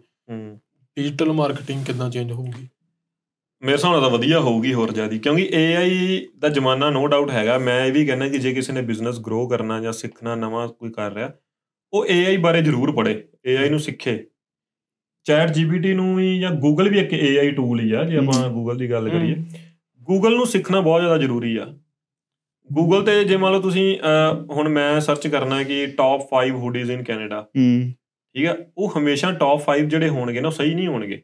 ਰਾਈਟ ਕਿਉਂਕਿ ਜੇ ਮੰਨ ਲਓ ਮੈਂ ਬਲੌਗ ਮੈਂ ਹੀ ਪਾਤਾ ਤੇ ਮੈਂ ਆਪਦੇ ਬ੍ਰਾਂਡ ਦਾ ਵੀ ਵਿੱਚ ਨਾਂ ਲੈਤਾ ਦੋ ਚਾਰ ਜਿਹੜੇ ਵਧੀਆ ਨੇ ਉਹ ਪਾਤੇ। ਉਹਦੇ ਵਿੱਚ ਮੈਨੂੰ 8 10 15 ਦੇਖਣੇ ਪੈਣਗੇ। ਪਰ ਉਹ 15 ਦੇ ਵਿੱਚ ਦੋ ਜਾਂ ਤਿੰਨ ਇਹੋ ਜਿਹੇ ਹੋਣਗੇ ਜਿਹੜੇ ਹਰ ਇੱਕ ਬਲੌਗ ਦੇ ਵਿੱਚ ਹੋਣਗੇ। ਸੋ ਟੌਪ ਵਾਲੇ ਕਿਹੜੇ ਨੇ? ਉਹ ਹੀ ਦੋ ਤਿੰਨ ਨੇ। ਹੂੰ ਹੂੰ। ਸੋ ਗੂਗਲ ਨੂੰ ਵੀ ਪੜ੍ਹਨਾ। ਤੇ AI ਨੂੰ ਵੀ ਉਹੀ ਆ ਤੇ AI ਦੀ ਤੁਸੀਂ ਗੱਲ ਕਰਦੇ ਸੀ ਕਿ ਉਹ ਕਿਵੇਂ ਚੇਂਜ ਹੋਊਗਾ ਨਾ। ਮੇਰੇ ਹਿਸਾਬ ਨਾਲ ਬੈਟਰ ਹੋਊਗਾ ਹੁਣ ਜਿਵੇਂ ਮੈਂ ਚੈਟ GPT ਬਹੁਤ ਯੂਜ਼ ਕਰਦਾ। ਕੋਈ ਵੀ ਕੈਪਸ਼ਨ ਪਾਉਣੀ ਹੁੰਦੀ ਆ. ਮੈਂ ਚੈਟ GPT ਤੋਂ ਯੂਜ਼ ਕਰਦਾ। ਤੇ ਉਹ ਕੈਪਸ਼ਨ ਵੀ ਬਹੁਤ ਜ਼ਿਆਦਾ ਮੈਟਰ ਕਰਦੀ ਆ ਕਿਤੇ ਨਾ ਕਿਤੇ। ਐਂਡ ਉਹ ਹੈਸ਼ਟੈਗਸ ਬਹੁਤ ਜ਼ਿਆਦਾ ਯੂਜ਼ ਕਰਨੇ ਹੁੰਦੇ ਆ। ਜੇ ਆਪਾਂ ਗੱਲ ਕਰੀਏ ਕੀ ਉਹਨੂੰ ਕਹਿੰਦੇ ਆ ਡਿਜੀਟਲ ਦੂਸਰੀ ਸਾਈਡ ਨੂੰ ਲੈ ਜਾਈਏ ਆਪਾਂ ਐਡੀਟਿੰਗ ਵਾਲੇ ਟੂਲਸ ਜਿਹੜੇ ਆ ਗਏ। ਉਹ ਤੁਹਾਨੂੰ ਕੀ ਲੋੜ ਆ ਯਾਰ ਇਹਨਾਂ ਪੰਗਾ ਕਰਨ ਦੀ? ਐਡੀਟਰ ਦੀ ਇੱਕ ਜੌਬ ਜਾ ਰਹੀ ਹੈ ਨਾ ਪਰ ਕਿਸੇ ਬੰਦੇ ਨੇ ਤਾਂ ਉਹਨੂੰ ਵੀ ਕਮਾਂਡ ਦੇਣੀ ਹੈ। ਉਹ ਤਾਂ ਹੈ। ਸੋ ਕੋਈ ਕੋਈ ਜ਼ਿਆਦਾ ਫ਼ਰਕ ਪੈ ਨਹੀਂ ਵਾਲਾ ਈਵਨ ਕਿ ਉਹ ਜ਼ਿਆਦਾ ਮੇਰੇ ਤੋਂ ਬੈਟਰ ਹੋ ਜਾਊਗਾ। ਹੂੰ ਹੂੰ ਇਹ ਆ ਹੁਣ ਜਿਵੇਂ ਇੱਕ ਟੂਲ ਆਇਆ ਕਿ ਐਡੀਟਿੰਗ ਦੇ ਵਿੱਚ ਤੁਸੀਂ ਸ਼ਾਇਦ ਦੇਖਿਆ ਹੋਣਾ ਕਿ ਉਹ ਆਪਣੇ ਆਟੋਮੈਟਿਕਲੀ ਪੋਡਕਾਸਟ ਕੱਟ ਲੱਗ ਜਾਂਦੇ ਆ। ਹਾਂਜੀ ਹਾਂਜੀ। ਹਨਾ ਵੀ ਜਿੱਥੇ ਜਿੱਥੇ ਬੰਦਾ ਬੋਲ ਰਿਹਾ ਜਾਂ ਬੋਲ ਰਿਹਾ ਕਿੰਨੇ ਹੀ ਕੱਟ ਨੇ ਕਿੰਨੇ ਕਿੰਨੇ ਕਲਿੱਪ ਬਣ। ਜਾਂਦੇ ਪਰ ਉਹ ਕੱਟ ਲਾਉਣ ਵਾਸਤੇ ਵੀ ਤਾਂ ਕੋਈ ਬੰਦਾ ਲਾਈਕ ਉਹਨੂੰ ਕਮਾਂਡ ਦੇਣ ਵਾਸਤੇ ਵੀ ਤਾਂ ਕੋਈ ਚਾਹੀਦਾ ਆ। ਉਹ ਗੱਲ ਮੇਨ ਇਹ ਆ ਵੀ ਉਹ ਵਧੀਆ ਸਗੋਂ ਹੋ ਰਿਹਾ ਕੋਈ ਜ਼ਿਆਦਾ ਉਹ ਹੈ ਜੇ ਕੱਟ ਲੱਗ ਵੀ ਗਏ ਉਹਨੂੰ ਦੇਖਣ ਲਈ ਬੰਦਾ ਤਾਂ ਚਾਹੀਦਾ ਫਾਈਨਲ ਫਿਰ ਦੇਖਣਾ ਰਾਈਟ ਬਿਲਕੁਲ ਜਿੰਨਾ. ਮਰਜ਼ੀ ਉਹ ਵਧੀਆ ਹੋਏ ਚਾਹੇ ਰੈਂਡਰ ਕੱਢਣਾ ਚੋ ਜੋ ਮਰਜ਼ੀ ਆ। ਚਲੋ ਜੇ ਆਪਾਂ ਵੀ ਕਰ ਲਾਂਗੇ ਆਪਾਂ ਕਹਿ ਰਹੇ ਹਾਂ ਵੀ ਇੱਕ ਐਡੀਟਰ ਦੀ ਜਾਂ ਡਿਜੀਟਲ ਮਾਰਕੀਟਿੰਗ ਵਾਲੇ ਬੰਦੇ ਦੀ ਜੌਬ ਚੱਲ ਜੂਗੀ। ਪਰ ਮੇਰੇ ਹਿਸਾਬ ਨਾਲ ਤਾਂ ਉਹਦੇ ਨਾਲ ਜੌਬ ਕ੍ਰੀਏਟਸ ਵੀ ਬਹੁਤ ਹੀ ਨਜਾਇਜ਼। ਹੋਣਗੀਆਂ। ਇਹ ਸਾਰੀਆਂ ਚੀਜ਼ਾਂ ਹੌਲੀ ਹੌਲੀ AI ਦੇ ਨਾਲ ਹੋ ਜਾਣੀਆਂ। ਵੈਸੇ ਮੈਂ ਕੱਲ ਹੀ ਗੱਲ ਕਰੀ ਜਾਂਦਾ ਸੀ ਆਪਦੇ ਮਾਮੇ ਦੇ ਮੁੰਡੇ ਨਾਲ ਸੌਫਟਵੇਅਰ ਡਿਵੈਲਪਰ ਆ। ਕਹਿੰਦਾ ਕੁਝ ਵੀ ਆਟੋਮੈਟਿਕ ਨਹੀਂ ਹੈਗਾ। ਕਹਿੰਦਾ ਜਿੰਨਾ ਮਰਜ਼ੀ AI ਦਾ ਰੌਲਾ ਜੋ ਵੀ ਆ ਠੀਕ ਹੈ ਕਹਿੰਦਾ ਕੁਝ ਹੱਦ ਤੱਕ ਉਹਨੇ ਸਿੰਪਲੀਫਾਈ ਕਰਤਾ ਪਰ ਆਟੋਮੈਟਿਕ ਨਹੀਂ ਹੋਇਆ। ਰਾਈਟ ਕਮਾਂਡ ਤਾਂ ਜਾਏਗੀ ਨਾ ਕੋਈ ਬੈਠਾ। ਹੋਇਆ ਜਿਹਨੇ ਪ੍ਰੋਗਰਾਮ ਕੀਤਾ ਜਿਹਨੇ ਸਭ ਕੁਝ ਦੇਣਾ। ਕਹਿੰਦਾ ਅਸੀਂ ਬਹੁਤ ਜ਼ਿਆਦਾ ਈਜ਼ੀ ਹੋ ਗਏ ਆ ਜਿਵੇਂ ਉਹ ਕਰਦਾ ਆ ਟੈਲਸਲੀ ਐਂਡ ਲੌਬਲੌਸਲੀ ਕੰਮ। ਹੂੰ ਐਂਡ ਉਹ ਕਹਿੰਦਾ ਯਾਰ ਕਹਿੰਦਾ ਵੀ ਅੱਗੇ ਜੇ ਇੱਕ ਪ੍ਰੋਬਲਮ ਆਉਂਦੀ ਸੀ ਨਾ ਕਹਿੰਦਾ ਮੈਨੂੰ 20 ਕੁ ਘੰਟੇ ਲੱਗ ਜਾਂਦੇ ਸੀ ਉਹਨੂੰ ਸੋਲਵ ਕਰਨ ਤੇ। ਤੇ ਕਹਿੰਦਾ ਹੁਣ ਮੈਂ ਚੈਟ ਜੀਪੀਟੀ ਯੂਜ਼ ਕਰਕੇ। ਕਹਿੰਦਾ ਮੈਨੂੰ 1 ਘੰਟੇ ਚ ਸੋਲਵ ਕਰ ਦੇ। ਰਾਈਟ ਸੋ ਉਹ ਈਜ਼ੀ ਹੋ ਗਿਆ। ਉਹ ਮੇਰੇ ਹਿਸਾਬ ਨਾਲ ਤਾਂ ਵਧੀਆ ਹੀ ਹੋ ਗਿਆ ਯਾਰ 20 ਘੰਟੇ ਸਿਰ ਭਗਾਈ ਨਾਲ ਤੁਹਾਡਾ ਹਮ, ਵੀਹ ਘੰਟੇ ਚ ਬਿਲਕੁਲ। ਯਾਰ ਉਹੀ ਨਾ ਹੁਣ ਅੱਗੇ ਕੋਈ ਆਪਾਂ ਕੋਈ ਕੰਟਰੈਕਟ ਡਰਾਫਟ ਕਰਨਾ ਕੁਝ ਵੀ ਆਪਣਾ ਸਾਰਾ ਕੰਪਨੀ ਬਾਰੇ ਦੱਸ ਕੇ ਉੱਚ ਪਾ ਦੇ ਸਾਰਾ ਕੰਟਰੈਕਟ ਡਰਾਫਟ ਬਹੁਤ ਜਿਹੜਾ AI ਦਾ ਜ਼ਿਆਦਾ ਰੋਲ ਹੈ ਮੈਨੂੰ ਲੱਗਦਾ ਉਹ ਮੈਨੂਫੈਕਚਰਿੰਗ ਚ ਜਾਂ ਸਕਿੱਲ ਚ ਜਾ ਰਿਹਾ ਹੈ ਕਿ ਮਤਲਬ ਉਹ ਜੌਬਸ ਲੈ ਆਈ ਰਹੀ ਹੈ ਡੋਨਟ ਬਹੁਤ ਥਿੰਕ ਜ਼ਿਆਦਾ। AI ਕੈਨ ਰਿਪਲੇਸ ਸਕਿੱਲ ਨਹੀਂ ਆਈ ਮੀਨ ਲਾਈਕ ਆਪਾਂ ਰੋਬੋਟਿਕਸ ਲੈ ਲਈਏ ਜਾਂ ਆਰਟੀਫੀਸ਼ੀਅਲ ਇੰਟੈਲੀਜੈਂਸ ਕਮਾਂਡਸ ਉਹ ਦੇ ਰਹੇ ਨੇ ਪ੍ਰੋਗਰਾਮਿੰਗ ਉਹ ਕਰ ਰਹੇ ਨੇ ਉਹਦੇ ਕਰਕੇ ਸ਼ਾਇਦ ਲੋਕਾਂ ਨੂੰ ਇਹ ਲੱਗ ਰਿਹਾ ਕਿ ਹਾਂ ਵੀ AI ਸਾਨੂੰ ਰਿਪਲੇਸ ਕਰ ਰਿਹਾ ਸਾਡੀ ਜੌਬਸ ਜਾ ਰਹੀਆਂ ਨੇ। ਯਾਰ ਗੱਲ ਉਹੀ ਹੈ ਕਿ ਤਾਂ ਹੀ ਮੈਂ ਉਹੀ ਪਹਿਲਾਂ ਹੀ ਸਟਾਰਟ ਕਰਤੀ ਗੱਲ ਹਨਾ ਵੀ ਜੇ ਤੁਸੀਂ ਕੁਝ ਵੀ ਕਰਨਾ ਹੈ ਨਾ ਤੁਹਾਨੂੰ AI ਸਿੱਖਣਾ ਹੀ ਪਊਗਾ। ਰਾਈਟ ਜਿਵੇਂ ਕਹਿ ਲਓ ਕਿ ਐਗਜ਼ਾਮਪਲ ਦੇ ਤੌਰ ਤੇ ਕਿ ਜਦੋਂ ਪਹਿਲਾਂ ਚਿੱਠੀਆਂ ਸੀ ਹੂੰ। ਚਿੱਠੀਆਂ ਤੋਂ ਜਦੋਂ ਜੀਮੇਲ ਆ ਗਿਆ ਹੂੰ। ਲੋਕਾਂ ਨੇ ਉਹਨੂੰ ਅਡਾਪਟ ਨਹੀਂ ਕੀਤਾ। ਰਾਈਟ ਲੋਕਾਂ ਨੇ ਕੀ ਇਹ ਥੋੜਾ ਨਾ ਚੱਲ ਜੂਗਾ ਲੈ ਹੁਣ। ਇਲੈਕਟ੍ਰੋਨਿਕ ਚਿੱਠੀ ਕਿਵੇਂ ਭੇਜ ਦਾਂਗੇ? ਅੱਜ ਹੋ ਗਿਆ ਨਾ। ਸਾਰੀਆਂ ਇਲੈਕਟ੍ਰੋਨਿਕ ਚਿੱਠੀਆਂ ਜਾਂਦੀਆਂ। ਉਹ ਤਾਂ ਦੂਜੇ ਸਰਕਾਰੀ ਅਦਾਰੇ ਰਹਿ ਗਏ ਜਿਹੜੀਆਂ ਦੂਜੀਆਂ ਭੇਜਦੇ। ਹੁਣ ਉਹ ਵੀ ਕਰੀ ਜਾਂਦੇ ਹੌਲੀ ਹੌਲੀ। ਇਦਾਂ ਹੀ ਸੇਮ AI ਦਾ ਹੋਊਗਾ। ਹੁਣ ਜੀਮੇਲ ਦੇ ਨਾਲ ਇਹ ਤਾਂ ਹੈ ਨਹੀਂ ਕਿ ਜੌਬ ਨਹੀਂ ਕ੍ਰੀਏਟ ਹੋਈਆਂ। ਰਾਈਟ ਇੱਕ ਜੇ ਮੰਨ ਲਓ ਆਪਾਂ ਪੋਸਟਮੈਨ ਦੀ ਜੌਬ ਛੱਡ ਦਈਏ ਉਹੀ ਘਟੀ ਹੋਊਗੀ। ਪਰ ਜੀਮੇਲ ਦੇ ਨਾਲ ਹੋਰ ਕਿੰਨੀਆਂ ਜੌਬਸ ਕ੍ਰੀਏਟ ਹੋ ਗਈਆਂ ਬਿਲਕੁਲ ਬਿਲਕੁਲ। ਸੋ ਗੱਲ ਉਹੀ ਆ ਬਸ। ਨਾਲੇ ਅੱਗੇ ਜਿਵੇਂ ਕਹਿੰਦੇ ਸੀਗੇ ਜਦੋਂ ਟੈਕਨੋਲੋਜੀ ਆ ਜਾਣੀ ਆ ਸਾਰੀ ਲੇਬਰ ਜੌਬਾਂ ਮੁੱਕ ਜਾਣੀਆਂ ਨੇ। ਹੋਇਆ ਕਿ ਆਪੋਜ਼ਿਟ ਆਪੋਜ਼ਿਟ ਹੋ ਗਿਆ। ਸਾਰੀਆਂ ਜਿਹੜੀ ਤਕੜੇ ਲੈਵਲ ਵਾਲੀ ਜੌਬਾਂ ਸੀ ਉਹ AI ਨੇ ਚੱਕਤੀਆਂ। ਹਾਂ। ਤੇ ਜਿਵੇਂ ਆਪਾਂ ਰਾਈਟਿੰਗ ਵਗੈਰਾ ਕਹਿ ਦਈਏ ਨਾ ਜਿਹੜੇ ਘਰ ਬੈਠੇ ਬੈਠੇ ਕਰੀ ਜਾਂਦੇ ਸੀਗੇ। ਇਹ ਜੀ ਚੀਜ਼ਾਂ ਉਹ AI ਨੇ ਚੱਕਤੀਆਂ ਲੇਬਰ ਜੌਬਾਂ ਰਹਿ ਗਈਆਂ। ਹਾਂ। ਉਹ ਕੋਈ ਫ਼ਰਕ ਫ਼ਰਕ ਨਹੀਂ ਪੈਂਦਾ ਮੇਰੇ ਹਿਸਾਬ ਨਾਲ ਤਾਂ ਆਪਣੇ ਆਪ ਹੀ ਕਦੇ ਤਾਂ ਯਾਰ ਕੁਛ ਨਾ ਕੁਛ ਕੁਛ ਨਾ ਕੁਛ ਨਵੀਆਂ ਕਾਢਾਂ ਨਿਕਲੀ ਆਉਣੀਆਂ। ਤੇ ਲੋਕਾਂ ਨੇ ਚੱਲੀ ਜਾਣਾ ਵਧੀਆ। Right let's talk to the creator of student Kota ਕੋਈ ਨਾ ਇਹਦੇ ਬਾਰੇ ਵੀ ਗੱਲ ਕਰ ਲੈਂਦੇ। ਕਿਵੇਂ ਆਈਡੀਆ ਆਇਆ ਤੁਹਾਨੂੰ ਵੈਬ ਸੀਰੀਜ਼ ਦਾ?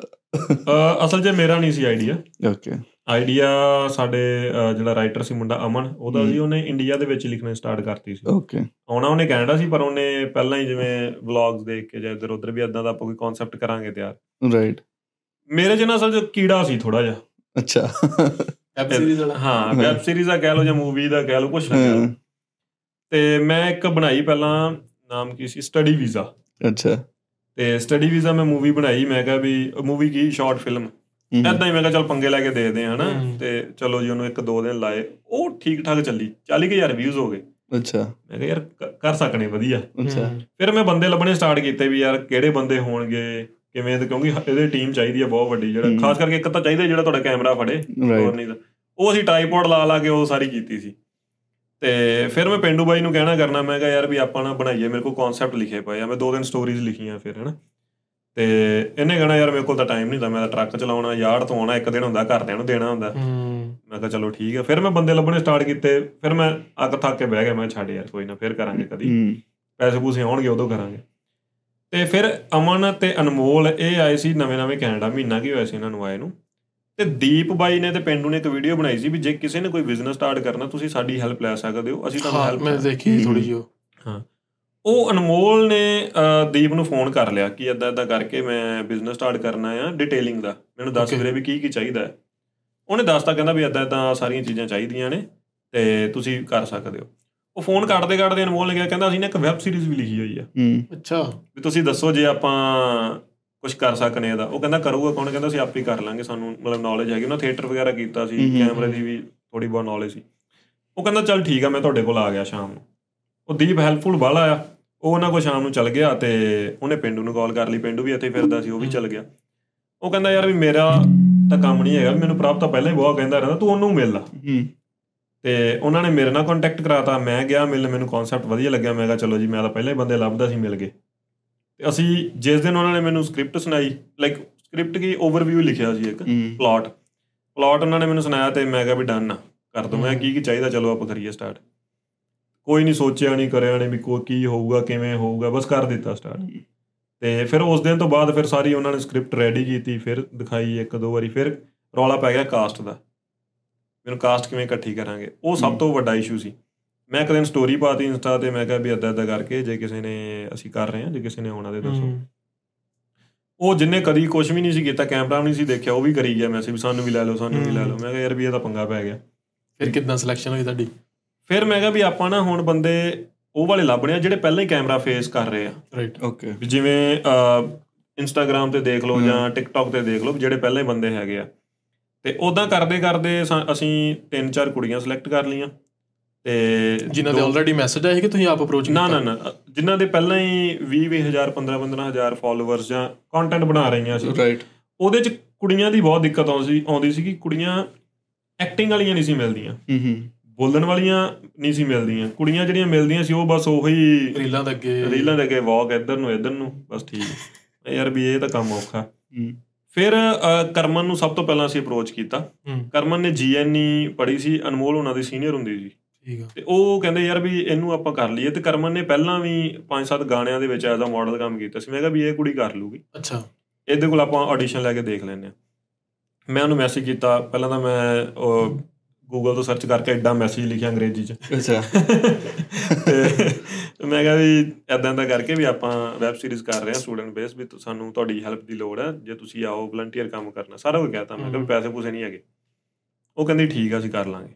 ਮੈਂ ਕਿਹਾ ਯਾਰ ਵੀ ਇਹ ਪਹਿਲੇ ਵਾਰੀ ਜੀ ਮੰਨ ਗਈ ਹੈ ਨਾ ਹੂੰ। ਫਿਰ ਮੈਂ ਕੀਤਾ ਜਸਮੈਕ ਕੁੜੀ ਹੈਗੀ ਆ ਉਹਨੂੰ। ਮੈਸੇਜ ਉਹ ਜਸਮੈਕ ਸੀ ਜਿਹੜੀ ਉਹ Miss PTC Punjaban top finalist C. Like I. Think top 5 finalist ਦੇ ਵਿੱਚ ਹੈਗੀ ਸੀ ਉਹ। ਤੇ ਉਸ ਤੋਂ ਬਾਅਦ ਉਹਨੇ ਇੱਕ ਦੋ ਵਿਨ ਵੀ ਕੀਤੇ ਸੀ ਹਨਾ? ਤੇ ਮੈਂ ਕਿਹਾ ਵੀ ਇਹ ਤਾਂ ਆਰਾਮ ਨਾਲ ਹੀ ਕਰ ਲੂਗੀ ਇਹਦਾ ਕੌਨਫੀਡੈਂਸ ਵਧੀਆ ਹੈਗਾ। ਤੇ ਉਹਨੂੰ ਅਸੀਂ ਲਿਆ। ਤੇ ਫਿਰ ਸਾਨੂੰ ਰੋਮੀ ਮੁੰਡਾ ਹੈਗਾ ਸੀ ਰੋਮੀ ਨੇ ਪਹਿਲਾਂ ਵੀ ਇੱਕ ਵੈਬ ਸੀਰੀਜ਼ 'ਚ ਕੰਮ ਕੀਤਾ ਸੀ। ਨਾਮ ਤੋਂ ਉਹਦਾ ਹਰਕੋਮਲ ਮੈਂ ਰੋਮੀ ਦਿਮਾਗ 'ਚ ਚੜਿਆ ਹੈ ਕਿਉਂਕਿ ਉਹ ਸਟੂਡੈਂਟ ਕੋਟਾ ਨਾਮ ਸੀ ਉਹਦਾ। ਤੇ ਉਹਨੂੰ ਅਨਮੋਲ ਹੋਣਾ ਨੇ ਅਪਰੋਚ ਕੀਤਾ ਸੀ ਵੀ ਇਦਾਂ ਇਦਾਂ। ਕਰਕੇ ਬਈ ਅਸੀਂ ਕਰ ਰਹੇ ਹਾਂ। ਫਿਰ ਸਾਨੂੰ ਸਾਡੀ ਪ੍ਰੋਬਲਮ ਆ ਗਈ ਫਨੀ ਕਰੈਕਟਰ ਤੇ। ਅੱਛਾ। ਗਰਾਰੀ ਅੜ ਗਈ ਕਿਉਂਕਿ ਇੱਕ ਮੈਂ ਤੇ ਅਨਮੋਲ ਤੇ ਅਮਨ ਤਾਂ ਹੈਗੇ ਹੀ ਹੈਗੇ ਸੀ। ਤੇ ਫਨੀ ਕਰੈਕਟਰ ਦੇ ਜਦੋਂ ਗਰਾਰੀ ਅੜ ਗਈ ਸਾਨੂੰ ਬੰਦਾ ਨਾ ਲੱਭੇ। ਜਿਹੜੇ ਲੱਭਦੇ ਸੀ ਉਹ ਇੰਡੀਆ ਹੁੰਦੇ ਸੀ। ਅੱਛਾ। ਫਿਰ ਮੈਂ ਕਿਹਾ ਵੀ ਆਪਣੇ ਨਾ ਸਰਕਲ 'ਚ ਕੋਈ ਬੰਦਾ ਦੇਖਣਾ ਪੈਣਾ ਵੀ ਜਿਹੜਾ ਵਾਕਈ ਪਹਿਲਾਂ ਹੀ ਫਨੀ ਹੋਵੇ। ਜਿਹੜਾ ਛੱਡਦਾ ਰਹਿੰਦਾ ਹੋਵੇ। ਹਾਂ ਵੀ ਜਿਹੜੇ ਹੁੰਦੇ ਨੇ ਵੀ ਇੱਕ ਆਪਣੇ ਗਰੁੱਪ ਦੇ ਵਿੱਚ ਇੱਕ ਹੁੰਦਾ ਹੀ ਹੁੰਦਾ ਕੋਈ ਨਾ। ਕੋਈ। ਫਿਰ ਉਹ ਮੇਰੇ ਕਾਲਜ ਦੇ ਗਰੁੱਪ 'ਚ ਹੈਗਾ ਸੀ ਸਣੀ। ਇੰਡੀਆ ਕਾਲਜ ਅਸੀਂ ਇਕੱਠੇ ਪੜ੍ਹੇ ਆ। ਤੇ ਉਹ ਰਹਿੰਦਾ ਸੀ ਕਿਚਨਰ। ਮੈਂ ਉਹ ਸਿੰਗਰ ਆ ਸਣੀ ਬਹੁਤ ਬਹੁਤ ਵਧੀਆ। ਤੇ ਉਹ ਹੈਗਾ ਸਿੰਗਰ ਆ ਬਾਈ ਪ੍ਰੋਫੈਸ਼ਨ ਪਰ ਉਹ ਰੀਅਲ ਲਾਈਫ ਜਿਹੜਾ ਆ ਉਹ ਕਮੇਡੀਅਨ ਅੱਛਾ ਜੀ. ਤੇ ਮੈਂ ਉਹਨੂੰ ਕਿਹਾ ਮੈਂ ਕਿਹਾ ਸਨੀ ਐਦਾਂ ਦਾ ਕਰਕੇ ਆਪਾਂ ਕਰ ਰਹੇ ਆ ਕਰਨਾ ਤੂੰ? ਸਨੀ ਬਾਈ ਉਹੀ ਜਿਹੜਾ ਤੁਹਾਡੇ ਨਾਲ ਉਦੋਂ ਆਉਂਦਾ ਇੰਡੀਆ ਤੋਂ। ਹਾਂ ਹਾਂ ਹਾਂ। ਉਹ। ਮੇਰੀ ਉਹਦੇ ਨਾਲ ਕੈਮਿਸਟਰੀ ਬਣੀ ਸੀ. ਉਹਦਾ ਤੇ ਕਹਿੰਦਾ ਯਾਰ ਕੀ ਕਹਿੰਦਾ ਤੁਸੀਂ ਜੋਕਰ ਜਿਹਾ ਬਣਾ ਦੋਗੇ ਮੈਨੂੰ? ਮੈਂ ਕਿਹਾ ਤੂੰ ਹੈਗਾ ਹੀ ਆ ਕਿੱਡੀ ਕੁ ਗੱਲ ਆ ਤੂੰ ਆਗਾ ਹਨਾ? ਕਹਿੰਦਾ ਨਹੀਂ ਮੈਂ ਨਹੀਂ ਕਰਨਾ। ਫਿਰ ਮੈਂ ਜਿਹੜੇ ਉਹਦੇ ਨਾਲ ਮੁੰਡੇ ਰਹਿੰਦੇ ਸੀ ਉਹ ਵੀ ਮੇਰੇ ਕਲਾਸਮੇਟਸ ਇੰਡੀਆ ਤੋਂ ਉਹਨਾਂ ਨੂੰ ਸਮਝਾਇਆ। ਮੈਂ ਕਿਹਾ ਯਾਰ ਬੜੀ ਵਧੀਆ ਅਪੋਰਚੁਨਿਟੀ ਆ ਇਹਨੂੰ ਕਹਿ ਦੋ। ਹੂੰ ਉਹਨਾਂ ਨੇ ਉਹਨੂੰ ਪੰਪ ਪੰਪ ਮਾਰੇ ਤੇ ਉਹ ਕਹਿੰਦਾ ਚੱਲ ਮੈਂ ਕਰ ਲੈਣਾ ਕਹਿੰਦਾ ਮੈਂ ਇੱਕ ਦਿਨ ਆਉਂਗਾ ਤੇ ਚਲੋ ਸਾਡੀ ਕਾਸਟ ਹੋ ਗਈ ਸਾਰੀ ਫਾਈਨਲ ਫਿਰ ਸਾਨੂੰ ਪੰਗਾ ਪੈ ਗਿਆ ਕੈਮਰਾਮੈਨ ਦਾ। ਹੂੰ। ਵੀ ਹੁਣ ਕੈਮਰਾ ਕੌਣ ਕਰੂਗਾ ਡਾਇਰੈਕਸ਼ਨ ਕੌਣ ਕਰੂਗਾ? ਤੇ ਅਸੀਂ ਇੱਕ ਬੰਦੇ ਨਾਲ ਗੱਲ ਕੀਤੀ ਉਹ ਕਹਿੰਦਾ ਵੀ ਮੈਂ ਕਰ ਲੂੰਗਾ ਕੋਈ ਚੱਕਰ ਨਹੀਂ। ਜਿਸ ਦਿਨ ਸ਼ੂਟ ਰੱਖਿਆ ਸਾਰੇ ਜਣੇ ਆਏ ਕਹਿੰਦਾ ਮੈਂ ਤਾਂ 500 ਡਾਲਰ ਲਵਾਂਗਾ ਇੱਕ ਦਿਨ ਦਾ। ਉਹ ਸ਼- ਮੈਂ ਕਿਹਾ ਵੀ ਆ ਤਾਂ ਗੱਲ ਹੀ ਨਹੀਂ ਸੀ ਹੋਈ ਆਪਣੀ। ਹਾਂ। ਤੇ ਕਹਿੰਦਾ ਗੱਲ ਮਤਲਬ ਕੀ ਘਟਦੀ ਹੋਈ ਸੀ ਕਿ ਉਦਾਂ ਹੀ ਕੋਈ ਨਹੀਂ। ਹਾਂ। ਗੱਲ ਤਾਂ ਵਲੰਟੀਅਰ ਸੀ ਵੀ। ਤੈਨੂੰ ਵੀ ਐਕਸਪੋਜ਼ਰ ਮਿਲ ਰਿਹਾ ਜੇ ਪੈਸੇ ਕੁਝ ਬਣ ਕੇ ਤੇ ਦੇ ਦਾਂਗੇ ਜੇ ਨਾ ਬਣੇ ਤੇ ਫਿਰ ਠੀਕ ਠਾਕ। ਤੇ ਕਹਿੰਦਾ ਨਹੀਂ ਮੈਂ ਤਾਂ 450 500 ਲਵਾਂਗਾ ਹੀ ਲਵਾਂਗਾ ਮੈਂ ਕਿਹਾ ਚੱਲ ਤੂੰ ਰਹਿਣ ਦੇ ਕੋਈ ਨਾ। ਤੇ ਅਸੀਂ ਮੈਂ ਕਿਹਾ ਅਸੀਂ ਆਪੇ ਦੇਖ ਲਾਂਗੇ। ਫਿਰ ਅਨਮੋਲ ਕਹਿੰਦਾ ਯਾਰ ਵੀ ਮੈਂ ਕਰ ਲੈਣਾ। ਫਿਰ ਅਸੀਂ ਫੋਨ ਲਿਆਂਦਾ ਆਈਫੋਨ 13 ਉਹ ਸਾਡੇ ਅਪਰੂਵ ਨਾ ਹੋਣ ਪਹਿਲਾਂ ਤਾਂ। ਅਨਮੋਲ ਕਹਿੰਦਾ ਮੇਰੇ ਕਾਰਡ ਤੇ ਅਪਰੂਵ ਕਰਾਂਗੇ ਤੇ ਮੈਂ ਕਿਹਾ ਚੱਲ ਕੋਈ ਨਾ ਕਰਾ ਦੇ ਦੇਖੀ ਜਾਊਗੀ। ਉਹ ਫਿਰ ਉਹਨੇ ਵੈਸੇ ਹੀ ਫੋਨ ਲੈਣਾ ਸੀ ਉਹ ਰੋਜਰਸ ਤੋਂ ਅਸੀਂ ਕਰ ਕੁਰ ਕੇ ਤੇ ਅਪਰੂਵ ਕਰ ਲਿਆ। ਫਿਰ ਅਸੀਂ ਸ਼ੂਟ ਰੱਖਿਆ ਜਿਸ ਦਿਨ ਪਹਿਲੇ ਦਿਨ ਉਹ ਸਣੀ ਦਾ ਸ਼ੂਟ ਸੀ। ਅਸੀਂ ਤਾਂ ਉਹਨੂੰ ਤਾਂ ਲਿਆ ਸੀ ਵੀ ਉਹ ਕਾਮੇਡੀ ਕਰੇਗਾ ਉਹ ਉਹਨੂੰ ਤਾਂ ਸਿਖਾਉਣ ਤੇ ਸਾਨੂੰ ਇੰਨਾ ਟਾਈਮ ਲੱਗ ਗਿਆ। ਅੱਛਾ। ਪਹਿਲਾਂ ਸਾਡਾ ਜਦੋਂ ਅਸੀਂ ਘਰੇ ਆਉਣੇ ਆ ਘਰੇ ਜਾ ਕੇ ਉੱਥੇ ਉਹ ਫੋਨ ਤੇ ਗੱਲ ਕਰਦਾ ਹਨਾ ਹਲਕੀ ਫੁਲਕੀ ਥੱਲੇ ਜਾਂਦਾ। ਉਹ ਇੰਨਾ ਕੁ ਸ਼ਾਟ ਕਰਨ ਤੇ ਸਾਨੂੰ ਸਾਰਾ ਦਿਨ ਲੱਗ ਗਿਆ। ਉਹ ਜਿਹੜਾ ਬੇਸਮੈਂਟ 'ਚ ਅਟੈਚੀ ਜੇ ਲੈ ਕੇ ਹਾਂ ਬਸ ਉਹਨਾਂ। ਦਾ ਸ਼ਾਟ ਹੀ ਉੱਥੇ ਉਹਦੇ ਕੋਲ ਬੋਲੇ ਨਹੀਂ ਜਾਵੇ। ਉਹ ਸਣੀ ਦੀ ਆਦਤ ਉਹ ਹਰ ਗੱਲ 'ਚ ਗਾਲਾਂ ਕੱਢਦਾ। ਉਹ ਹਰ ਗੱਲ 'ਚ ਮਾਂ ਦੀ ਭੈਣ ਦੀ। ਮੈਂ ਕਿਹਾ ਕੀ ਕਰੀ ਇਹਨਾਂ ਤੂੰ? ਸਾਨੂੰ ਜ਼ਿਆਦਾ ਨਹੀਂ 4.5 ਘੰਟੇ ਲੱਗੇ ਉਹਨਾਂ ਕੋ ਸ਼ਾਟ ਕੱਢਣ ਦੇ। ਮਤਲਬ ਮੌਸਮ ਉਦੋਂ ਠੰਡ ਵਾਲਾ ਸੀ ਪਰ ਠੀਕ ਸੀ। ਤੇ ਉਹ ਕਹਿੰਦਾ ਯਾਰ ਮੈਂ ਮੇਰੇ ਤੋਂ ਨਹੀਂ ਹੁੰਦੀ ਮੈਂ ਚੱਲਿਆ। ਫਿਰ ਉਹਨੂੰ ਸਮਝਾਇਆ। ਉਹ ਅਸਲ 'ਚ ਮੇਰੇ ਕੋਲ ਥੋੜਾ ਜਿਹਾ ਸੈੱਟ ਆਉਂਦਾ ਹੈ ਹੋਰ ਕਿਸੇ ਤੋਂ ਆਉਂਦਾ ਨਹੀਂ। ਫਿਰ ਮੈਂ ਉਹਨੂੰ। ਕੱਢੀਆਂ ਚਾਰ ਪੰਜ ਗਾਲਾਂ। ਫਿਰ ਉਹ ਥੋੜਾ ਜਿਹਾ ਸੈੱਟ ਹੋਇਆ। ਮੈਂ ਕਿਹਾ ਵੀ ਇਦਾਂ ਨਹੀਂ ਇਦਾਂ ਇਦਾਂ ਇਦਾਂ ਉਹ ਕਹ ਲੋ ਕਿ ਉਹਨੂੰ ਸਿਖਾਉਣ ਤੇ ਸਾਨੂੰ ਟਾਈਮ ਲੱਗਣਾ ਸੀ ਕਿਉਂਕਿ ਉਹਨੇ ਕੈਮਰਾ ਫੇਸ ਨਹੀਂ ਸੀ ਕਦੀ ਕੀਤਾ। ਪਰ ਉਹ ਰੀਅਲ ਲਾਈਫ ਵਧੀਆ ਸੀ। ਹੂੰ। ਫਿਰ ਉਹ ਇੰਨਾ ਕੁ ਜ਼ਿਆਦਾ ਕਹ ਲੋ ਕਿ ਹੌਲੀ ਹੌਲੀ ਹੌਲੀ ਹੌਲੀ ਇੰਨਾ ਕੁ ਜ਼ਿਆਦਾ ਪਰਫੈਕਟ ਹੋ ਗਿਆ ਸਾਨੂੰ ਦੱਸਣ ਲੱਗ ਗਿਆ ਸੀ। ਅੱਛਾ। ਕਿਉਂਕਿ ਉਹ ਸਰ ਉਹਦਾ ਨੈਚੁਰਲ ਟੈਲੈਂਟ ਜਿਹਾ ਬਾਹਰ ਆ ਗਿਆ। ਬਾਹਰ ਆ ਗਿਆ ਬਸ ਨਿਕਲਣ ਲੱਗ ਗਿਆ। ਉਹਦੇ ਜਿੰਨੇ ਕਹਿ ਲੋ ਕਿ ਵਿੱਚ ਸੀਨ ਵੀ ਹੈਗੇ ਆ ਜਿਹੜੀਆਂ ਉਹਦੇ ਨਾਲ ਕਹਿ ਲੋ ਸੀਰੀਜ਼ ਭੋਰੀਆਂ ਨੇ ਉਹਨੇ ਜੋ ਵੀ ਕਹਿ ਲੋ ਉਹਦੇ ਰੀਅਲ ਲਾਈਫ ਇਨਸੀਡੈਂਟਸ ਨੇ। ਅਸੀਂ ਕੋਈ ਸਕ੍ਰਿਪਟ ਨਹੀਂ ਦਿੱਤੀ ਉਹਨੂੰ। ਉਹ ਆਪੇ ਕਹਿੰਦਾ ਯਾਰ ਮੇਰੇ ਨਾਲ ਐਵੇਂ ਹੀ ਹੋਇਆ ਸੀ ਇਹ ਫਿੱਟ ਕਰ ਦੋਗੇ ਤੇ। ਮੇਰੇ ਨਾਲ ਐਵੇਂ ਹੋਇਆ ਸੀ ਇਹ ਵੀ ਫਿੱਟ ਕਰ। ਕਿਉਂਕਿ ਆ ਜਿਹੜੀ ਸੀਰੀਜ਼ ਸੀ ਨਾ ਸਾਰਿਆਂ ਨਾਲ ਰਿਲੇਟਡ ਸੀਗੀ। ਵੀ ਜੋ ਮਰਜ਼ੀ ਜੋ ਹੋਇਆ ਆਪਣੇ ਸਾਰਿਆਂ ਨਾਲ ਹੋਈ ਆ ਚੀਜ਼ਾਂ। ਫਿਰ ਕਰੈਕਟਰ ਅਸੀਂ ਜਿਹੜੇ ਲੱਭੇ ਜਾਂ ਜਿਹੜੇ ਉਹਦੇ ਵਿੱਚ ਕਰੈਕਟਰ ਸੀ ਉਹ ਬੰਦਿਆਂ ਦੇ ਨਾਲ ਮੈਚ ਮੈਚ ਪਹਿਲਾਂ ਹੀ ਕਰਦੇ ਸੀ। ਜਿਹੇ ਜਿਹੇ ਕਰੈਕਟਰ ਸੀ ਉਹੋ ਜਿਹੇ ਹੀ ਉਹ ਪਹਿਲਾਂ ਸੀ। ਹੂੰ। ਹੂੰ। ਜਿਵੇਂ ਅਮਨ ਸੀ ਅਮਨ ਥੋੜਾ ਜਿਹਾ ਉਹ ਵੈਸੇ ਵੀ ਭੋਲਾ ਜਿਹਾ ਆ ਉਹਦਾ ਕਰੈਕਟਰ ਵੀ ਭੋਲਾ ਜਿਹਾ ਨਿਕਲ ਆਇਆ। ਹੂੰ ਹੂੰ। ਤੇ ਸਣੀ ਵੈਸੇ ਵੀ ਫਣੀ ਆ ਉਹ ਵੈਸੇ ਵੀ ਉਵੇਂ ਨਿਕਲਿਆ। ਉਹ ਕੋਮਲ ਆ ਜਿਹੜਾ ਮੁੰਡਾ ਰੋਮੀ। ਉਹਦੇ ਨਾਲ ਵੈਸੇ ਵੀ ਇਨਸੀਡੈਂਟ ਜੇ ਹੁੰਦੇ ਰਹਿੰਦੇ ਆ ਕਦੀ ਵਿਚਾਰੇ ਨਾਲ ਕੀ ਹੋ ਗਿਆ ਕਦੀ ਕੀ ਹੋ ਗਿਆ। ਉਹ ਸੀਰੀਜ਼ 'ਚ ਵੀ ਉਵੇਂ ਦੇ ਉਹਦੇ ਆ ਗਏ। ਅੱਛਾ। ਵੀ ਉਹ ਸਾਰੇ ਬੰਦੇ ਹੀ ਉਸ ਤਰੀਕੇ ਨਾਲ ਉਹ ਮਰਜ ਹੋ ਗਏ। ਤੇ ਚਲੋ ਐ ਵੀ ਜਿੰਨੀ ਕਾਸਟ ਸੀ ਬਹੁਤ ਵਧੀਆ ਸੀ ਸਾਡੀ। ਜਦੋਂ ਵੀ ਕਿਸੇ ਨੂੰ ਕਹਿਣਾ ਕਿ ਭਾਈ ਅੱਜ ਤੇਰਾ ਸ਼ੂਟ ਆ ਮਨਾ ਨਹੀਂ ਸੀ ਕਰਦੇ ਆ ਜਾਂਦੇ ਸੀ। ਫਿਰ ਅਸੀਂ ਵਿੱਚੋਂ ਜੇ ਇਹ ਵੀ ਕਰਤਾ ਕਿ ਯਾਰ ਸਕ੍ਰਿਪਟ ਦਾ ਜਿਵੇਂ ਦੀ ਹੈਗੀ ਹੈ ਕੋਈ ਚੱਕਰ ਨਹੀਂ। ਜੇ ਮੰਨ ਲਓ ਤੁਹਾਡਾ ਸੀਨ ਆ ਤੁਸੀਂ ਨਹੀਂ ਆਏ ਮੈਂ ਹੈਗਾ ਉਹਨਾਂ ਮੇਰੇ 'ਚ ਮਰਜ ਕਰਤਾ। ਅੱਛਾ। ਜੇ ਮੈਂ ਨਹੀਂ ਆਇਆ ਆਪਾਂ ਦੋਵੇਂ ਨਹੀਂ ਆਏ ਬਾਈ ਦੇ ਵਿੱਚ ਮਰਜ ਕਰਤਾ। ਇਸ ਤਰੀਕੇ ਨਾਲ ਅਸੀਂ ਕਈ ਸੀਨ. ਟਪਾਏ ਆ। ਤਾਂ ਹੀ ਉਹ ਕਾਫੀ ਕਮੀਆਂ ਵੀ ਹੈਗੀਆਂ ਨੇ ਵਿੱਚ ਉਹ ਪਤਾ ਲੱਗਦੀਆਂ ਜਿਹਨੂੰ ਟੈਕਨਿਕ ਟੈਕਨੀਕਲ ਨੌਲੇਜ। ਹੈਗੀ ਹੈ ਜਾਂ ਕਿਦਾਂ। ਤੇ ਪਰ ਐ ਵੀ ਅਸੀਂ ਕਰਦੇ ਕਰਾਉਂਦੇ ਪੂਰੀ ਕਰਕੇ। ਤਾਂ ਤੁਹਾਡਾ ਹੁੰਦਾ ਸੀਗਾ ਕਿ ਸ਼ੂਟ ਤੇ ਇੰਪਰੋਵਾਈਜ਼ ਹੋ ਰਿਹਾ ਬਹੁਤ ਜ਼ਿਆਦਾ ਸਕ੍ਰਿਪਟ ਕੁਝ ਹੋ ਰਿਹਾ ਬਟ ਉੱਥੇ ਸਿਚੁਏਸ਼ਨ ਹੀ ਏਦਾਂ ਜਾਂ ਇੰਪਰੋਵ ਉਦੋਂ ਹੀ ਤੁਸੀਂ ਚੇਂਜ ਕਰਦੇ ਸੀ ਨਹੀਂ ਯਾਰ ਆਹ ਕਰ ਤੂੰ ਆਹ ਕਰ ਆਹ ਹਾਂ ਕਰ ਅਸਲ ਦੇ ਵਿੱਚ ਨਾ ਅਸੀਂ ਪਹਿਲਾਂ ਡਾਇਲੌਗਸ ਵੀ ਲਿਖਦੇ ਸੀ। ਤੇ ਅਮਨ ਨੇ ਡਾਇਲੌਗ ਲਿਖਣੇ ਤੇ ਅਮਨ ਨੇ ਕਹਿਣਾ ਯਾਰ ਆਹੀ ਬੋਲੋ। ਉਹ ਪ੍ਰੋਬਲਮ ਕੀ ਹੁੰਦੀ ਹੈ ਕਿ ਕੋਈ ਪ੍ਰੋਫੈਸ਼ਨਲ ਐਕਟਰ ਨਹੀਂ ਹੈਗਾ। ਉਹ ਫਿਰ ਬੋਲੇ ਨਹੀਂ ਜਾਂਦੇ ਨਹੀਂ। ਬੋਲੇ ਜਾਂਦੇ। ਕਿਉਂਕਿ ਜੇ ਮੰਨ ਲਓ ਹੁਣ ਮੈਨੂੰ ਕੋਈ ਕਹਿ ਦੂਗਾ ਤੂੰ ਪੁਆਧੀ ਚ ਬੋਲ ਮੈਂ ਨਹੀਂ ਬੋਲ ਸਕਦਾ। ਕਿਉਂਕਿ ਮੇਰੇ ਚ ਉਹ ਐਕਟਿੰਗ ਹੀ ਨਹੀਂ ਹੈਗੀ ਬਾਈ. ਉਹ ਫਿਰ ਅਸੀਂ ਕੀ ਕਰਨ ਲੱਗੇ ਅਸੀਂ ਇੱਕ ਟਾਸਕ ਦਿੰਦੇ ਹੁੰਦੇ ਸੀ ਵੀ ਐਦਾਂ ਦਾ ਉਹ ਆ ਸਕ੍ਰਿਪਟ ਆ ਕਿ ਤੂੰ ਇੱਥੋਂ ਆ ਕਰਨਾ ਆ ਕਰਨਾ ਤੇ ਜੋ ਤੇਰੇ ਦਿਮਾਗ 'ਚ ਆਉਂਦਾ ਤੂੰ ਬੋਲ ਲੈ Okay. ਉਹ ਫਿਰ ਬੰਦੇ ਦੇ ਮੂੰਹ ਨੈਚੁਰਲ ਜੋ ਫਿਰ ਫਿਰ ਉਹਨੂੰ ਅਸੀਂ ਫੋਕਸ ਰੱਖ ਕੇ ਤੇ ਉਹਦੇ ਵਿੱਚ ਅਸੀਂ ਕੀ ਉਹਨੂੰ ਕਹਿੰਦੇ ਇੰਪਰੋਵਾਈਜ਼ੇਸ਼ਨ ਕਰਦੇ ਹੁੰਦੇ ਸੀ ਵੀ ਹਾਂ ਤੂੰ ਆ ਥੋੜਾ ਜਿਹਾ ਯਾਰ ਵੀ ਨਹੀਂ ਸਹੀ ਥੋੜਾ ਜਿਹਾ ਐ ਬੋਲਦਾ ਇਹਨੂੰ ਭਾਰਾ ਬੋਲਦਾ ਘੱਟ ਬੋਲਦਾ ਬਸ ਇੰਨਾ ਕੁ ਕਰੀਦਾ ਸੀ ਉਹ ਸਕ੍ਰਿਪਟ ਦੇ ਦਿੰਦੀ ਸੀ ਕਹਾਣੀ ਦੇ ਦਿੰਦੀ ਸੀ ਕਹਿ ਲਓ। ਅੱਛਾ। ਵੀ ਕਹਾਣੀ ਦੇ ਰਾਉਂਡ ਜੋ ਮਰਜ਼ੀ ਬੋਲੋ ਯਾਰ ਤੁਹਾਡੀ ਸਿਰਦਰਦੀ ਹੈ ਉਹ ਇਸ ਤਰੀਕੇ ਨਾਲ ਹੌਲੀ ਹੌਲੀ ਕਰਦੇ ਕਰਦੇ ਕਿਉਂਕਿ ਉਹ ਨਿਕਲ ਹੀ ਉਦਾਂ ਜਾਣੀ ਸੀ ਉਵੇਂ ਨਿਕਲਣਾ ਹੀ ਨਹੀਂ ਸੀ। ਤੇ ਕਿੰਨੇ ਟਾਈਮ ਚ ਸਾਰੀਆਂ ਸ਼ੂਟ ਹੋਈ ਸੀ? ਇਹ ਯਾਰ ਅਸਲ 'ਚ ਨਾ ਸ਼ੂਟ ਦਾ ਬਹੁਤ ਪੰਗਾ ਪੈ ਗਿਆ। ਅਸੀਂ ਜਦੋਂ ਸਟਾਰਟ ਤਾਂ ਕਰ ਲਈ ਹੈ ਨਾ ਤੇ ਸਾਨੂੰ 4 ਕੁ ਮਹੀਨੇ 'ਚ ਅਸੀਂ 3 ਕੁ ਮਹੀਨੇ ਦੇ ਵਿੱਚ ਅਸੀਂ ਡਨ ਕਰਤੀ। ਉਦੋਂ ਠੰਡ ਬਹੁਤ ਠੰਡ ਸੀ ਜਦੋਂ ਅਸੀਂ ਸ਼ੂਟ। ਕੀਤੀ। ਕਈ ਵਾਰੀ ਤੇ ਇੱਕ ਦੋ ਸ਼ਾਟ ਹੈਗੇ ਮੈਂ ਦੋ ਦੋ ਜੀਨਸ ਪਾਈਆਂ ਹੋਈਆਂ ਉਹਦੇ 'ਚ। ਵੀ ਇੰਨੀ। ਜ਼ਿਆਦਾ ਠੰਡ ਸੀ। ਤੇ ਉਹ ਜਦੋਂ ਅਸੀਂ ਕਰਦੇ ਕਰਾਉਂਦੇ 120 ਕੁ ਮਿੰਟ ਦੀ ਆਈ ਥਿੰਕ ਬਣੀ ਸਾਡੇ ਕੋਲ। ਤੇ 6 ਐਪੀਸੋਡ ਅਸੀਂ ਰੱਖੇ ਸੀ ਸਾਨੂੰ ਅਸੀਂ 20 20 ਮਿੰਟ ਦੇ ਕੱਢ ਦਾਂਗੇ। ਪਹਿਲਾ ਐਪੀਸੋਡ ਤੇ ਲਾਸਟ ਵਾਲਾ ਅਸੀਂ 30 ਦਾ ਜਾਂ 25 ਦਾ ਕਰਕੇ ਰੀਕੈਪ ਰੀਕੈਪ ਪਾ ਕੇ ਚੱਲ ਯਾਰ ਚਲਾ ਦਾਂਗੇ ਹਨਾ। ਤੇ ਜਦੋਂ ਅਸੀਂ ਪਹਿਲਾ ਐਪੀਸੋਡ ਕੱਢਿਆ ਤੇ ਉਦੋਂ ਮੈਸੇजेस ਆਉਣ ਲੱਗ ਗਏ ਕਿ ਤੁਹਾਡਾ ਬਹੁਤ ਵਧੀਆ ਵੀ ਰਿਸਪੌਂਸ ਬਹੁਤ ਸੋਹਣਾ ਆਇਆ। ਉਹ ਸਾਰੇ ਕਹਿਣ ਵੀ ਤੁਹਾਡਾ ਐਪੀਸੋਡ ਬਹੁਤ ਛੋਟਾ। ਤੇ ਸਾਨੂੰ ਇਹ ਸੀ ਸਾਡਾ ਪਹਿਲਾ ਐਪੀਸੋਡ ਸਭ ਤੋਂ ਵੱਡਾ ਆ। ਅੱਛਾ। ਸਾਨੂੰ ਤੇ ਜਿਸ ਦਿਨ ਉਹ ਇਦਾਂ ਲੋਕਾਂ ਦੇ ਮੈਸੇजेस ਆਏ ਮੈਂ ਕਹਿੰਦਾ ਪੰਗਾ ਪੈ ਗਿਆ ਵੀ ਹੁਣ ਕੀ ਕਰੀਏ?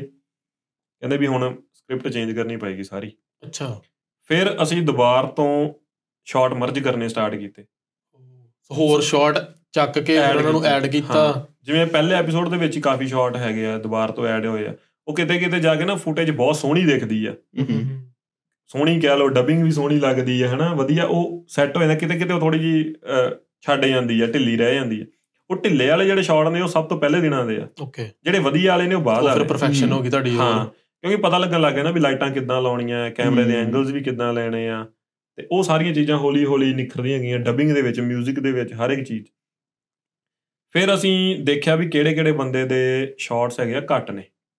ਜਿਵੇਂ ਰੋਮੀ ਦੇ ਰੂਪੀ ਦੇ ਇਹਨਾਂ ਦੇ ਥੋੜੇ ਘੱਟ ਸੀ।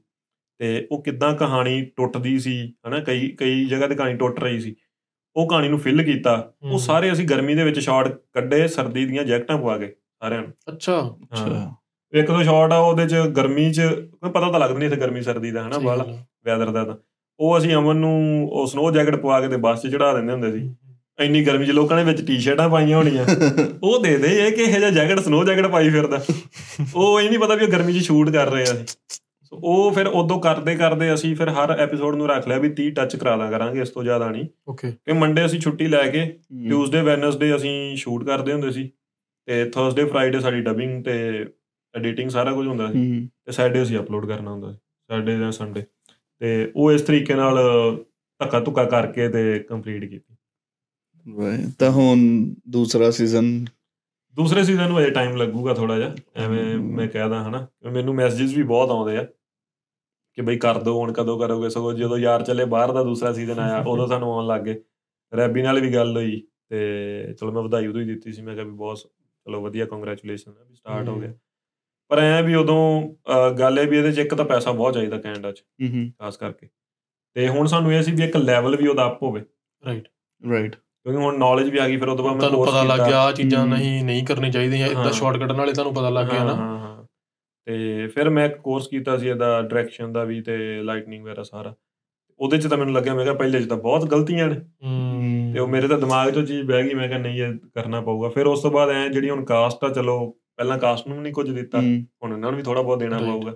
ਉਹ ਤਾਂ ਹੈ। ਤੇ ਉਹਦਾ ਚਲੋ ਕਹਿੰਦੇ ਵੀ ਸਾਨੂੰ ਨਹੀਂ ਚਾਹੀਦਾ ਕੋਈ ਏਡਾ ਰੌਲੇ ਪਰ ਯਾਰ ਆਪ ਨੂੰ ਹੁੰਦਾ ਵੀ ਅਗਲਾ ਯਾਰ ਆਪਣੇ ਕੰਮ ਛੱਡ ਕੇ ਆ ਰਹੇ। ਆ ਤੇ ਉਹ ਆ ਇਦਾਂ ਕਰਦੇ ਕਰਦੇ ਹੋਰ ਬਹੁਤ ਖਰਚੇ ਹੈਗੇ ਆ ਨਿੱਕੇ ਨਿੱਕੇ। ਪਿਛਲੀ ਵਾਰੀ ਐ ਸੀ ਵੀ ਜੇ ਕਿਸੇ ਕੋਲ ਜਗ੍ਹਾ ਲੈਣੀ ਉਹ ਫ੍ਰੀ ਚ ਦੇ ਦਿੰਦਾ ਸੀ ਇਸ ਵਾਰੀ ਕਿਸੇ ਨੇ ਉਹ ਵੀ ਨਹੀਂ ਦੇਣੀ ਫ੍ਰੀ ਉਹ ਤਾਂ ਹੈ ਕਿਉਂਕਿ ਸਾਰਿਆਂ ਨੂੰ ਪਤਾ ਲੱਗ ਗਿਆ। ਕਿ ਚੱਲ ਗਿਆ revenue। ਜਾਂ ਕਿਸੇ ਦੀ ਐਡ ਕਰਨੀ ਪਊਗੀ ਵਿੱਚ. ਤੇ ਜਾਂ ਕੋਈ ਕਹਿ ਲੋ ਕੀ ਉਹਨੂੰ ਕਹਿੰਦੇ ਆ ਪੈਸੇ ਦੇ ਕੇ ਦਊਗਾ। ਤੁਸੀਂ ਬਜਟ ਡਿਸਕਸ ਕਰਨਾ ਚਾਹੋਗੇ ਕਿ ਕਿੰਨੇ ਚ ਬਣੀ ਸੀਗੀ?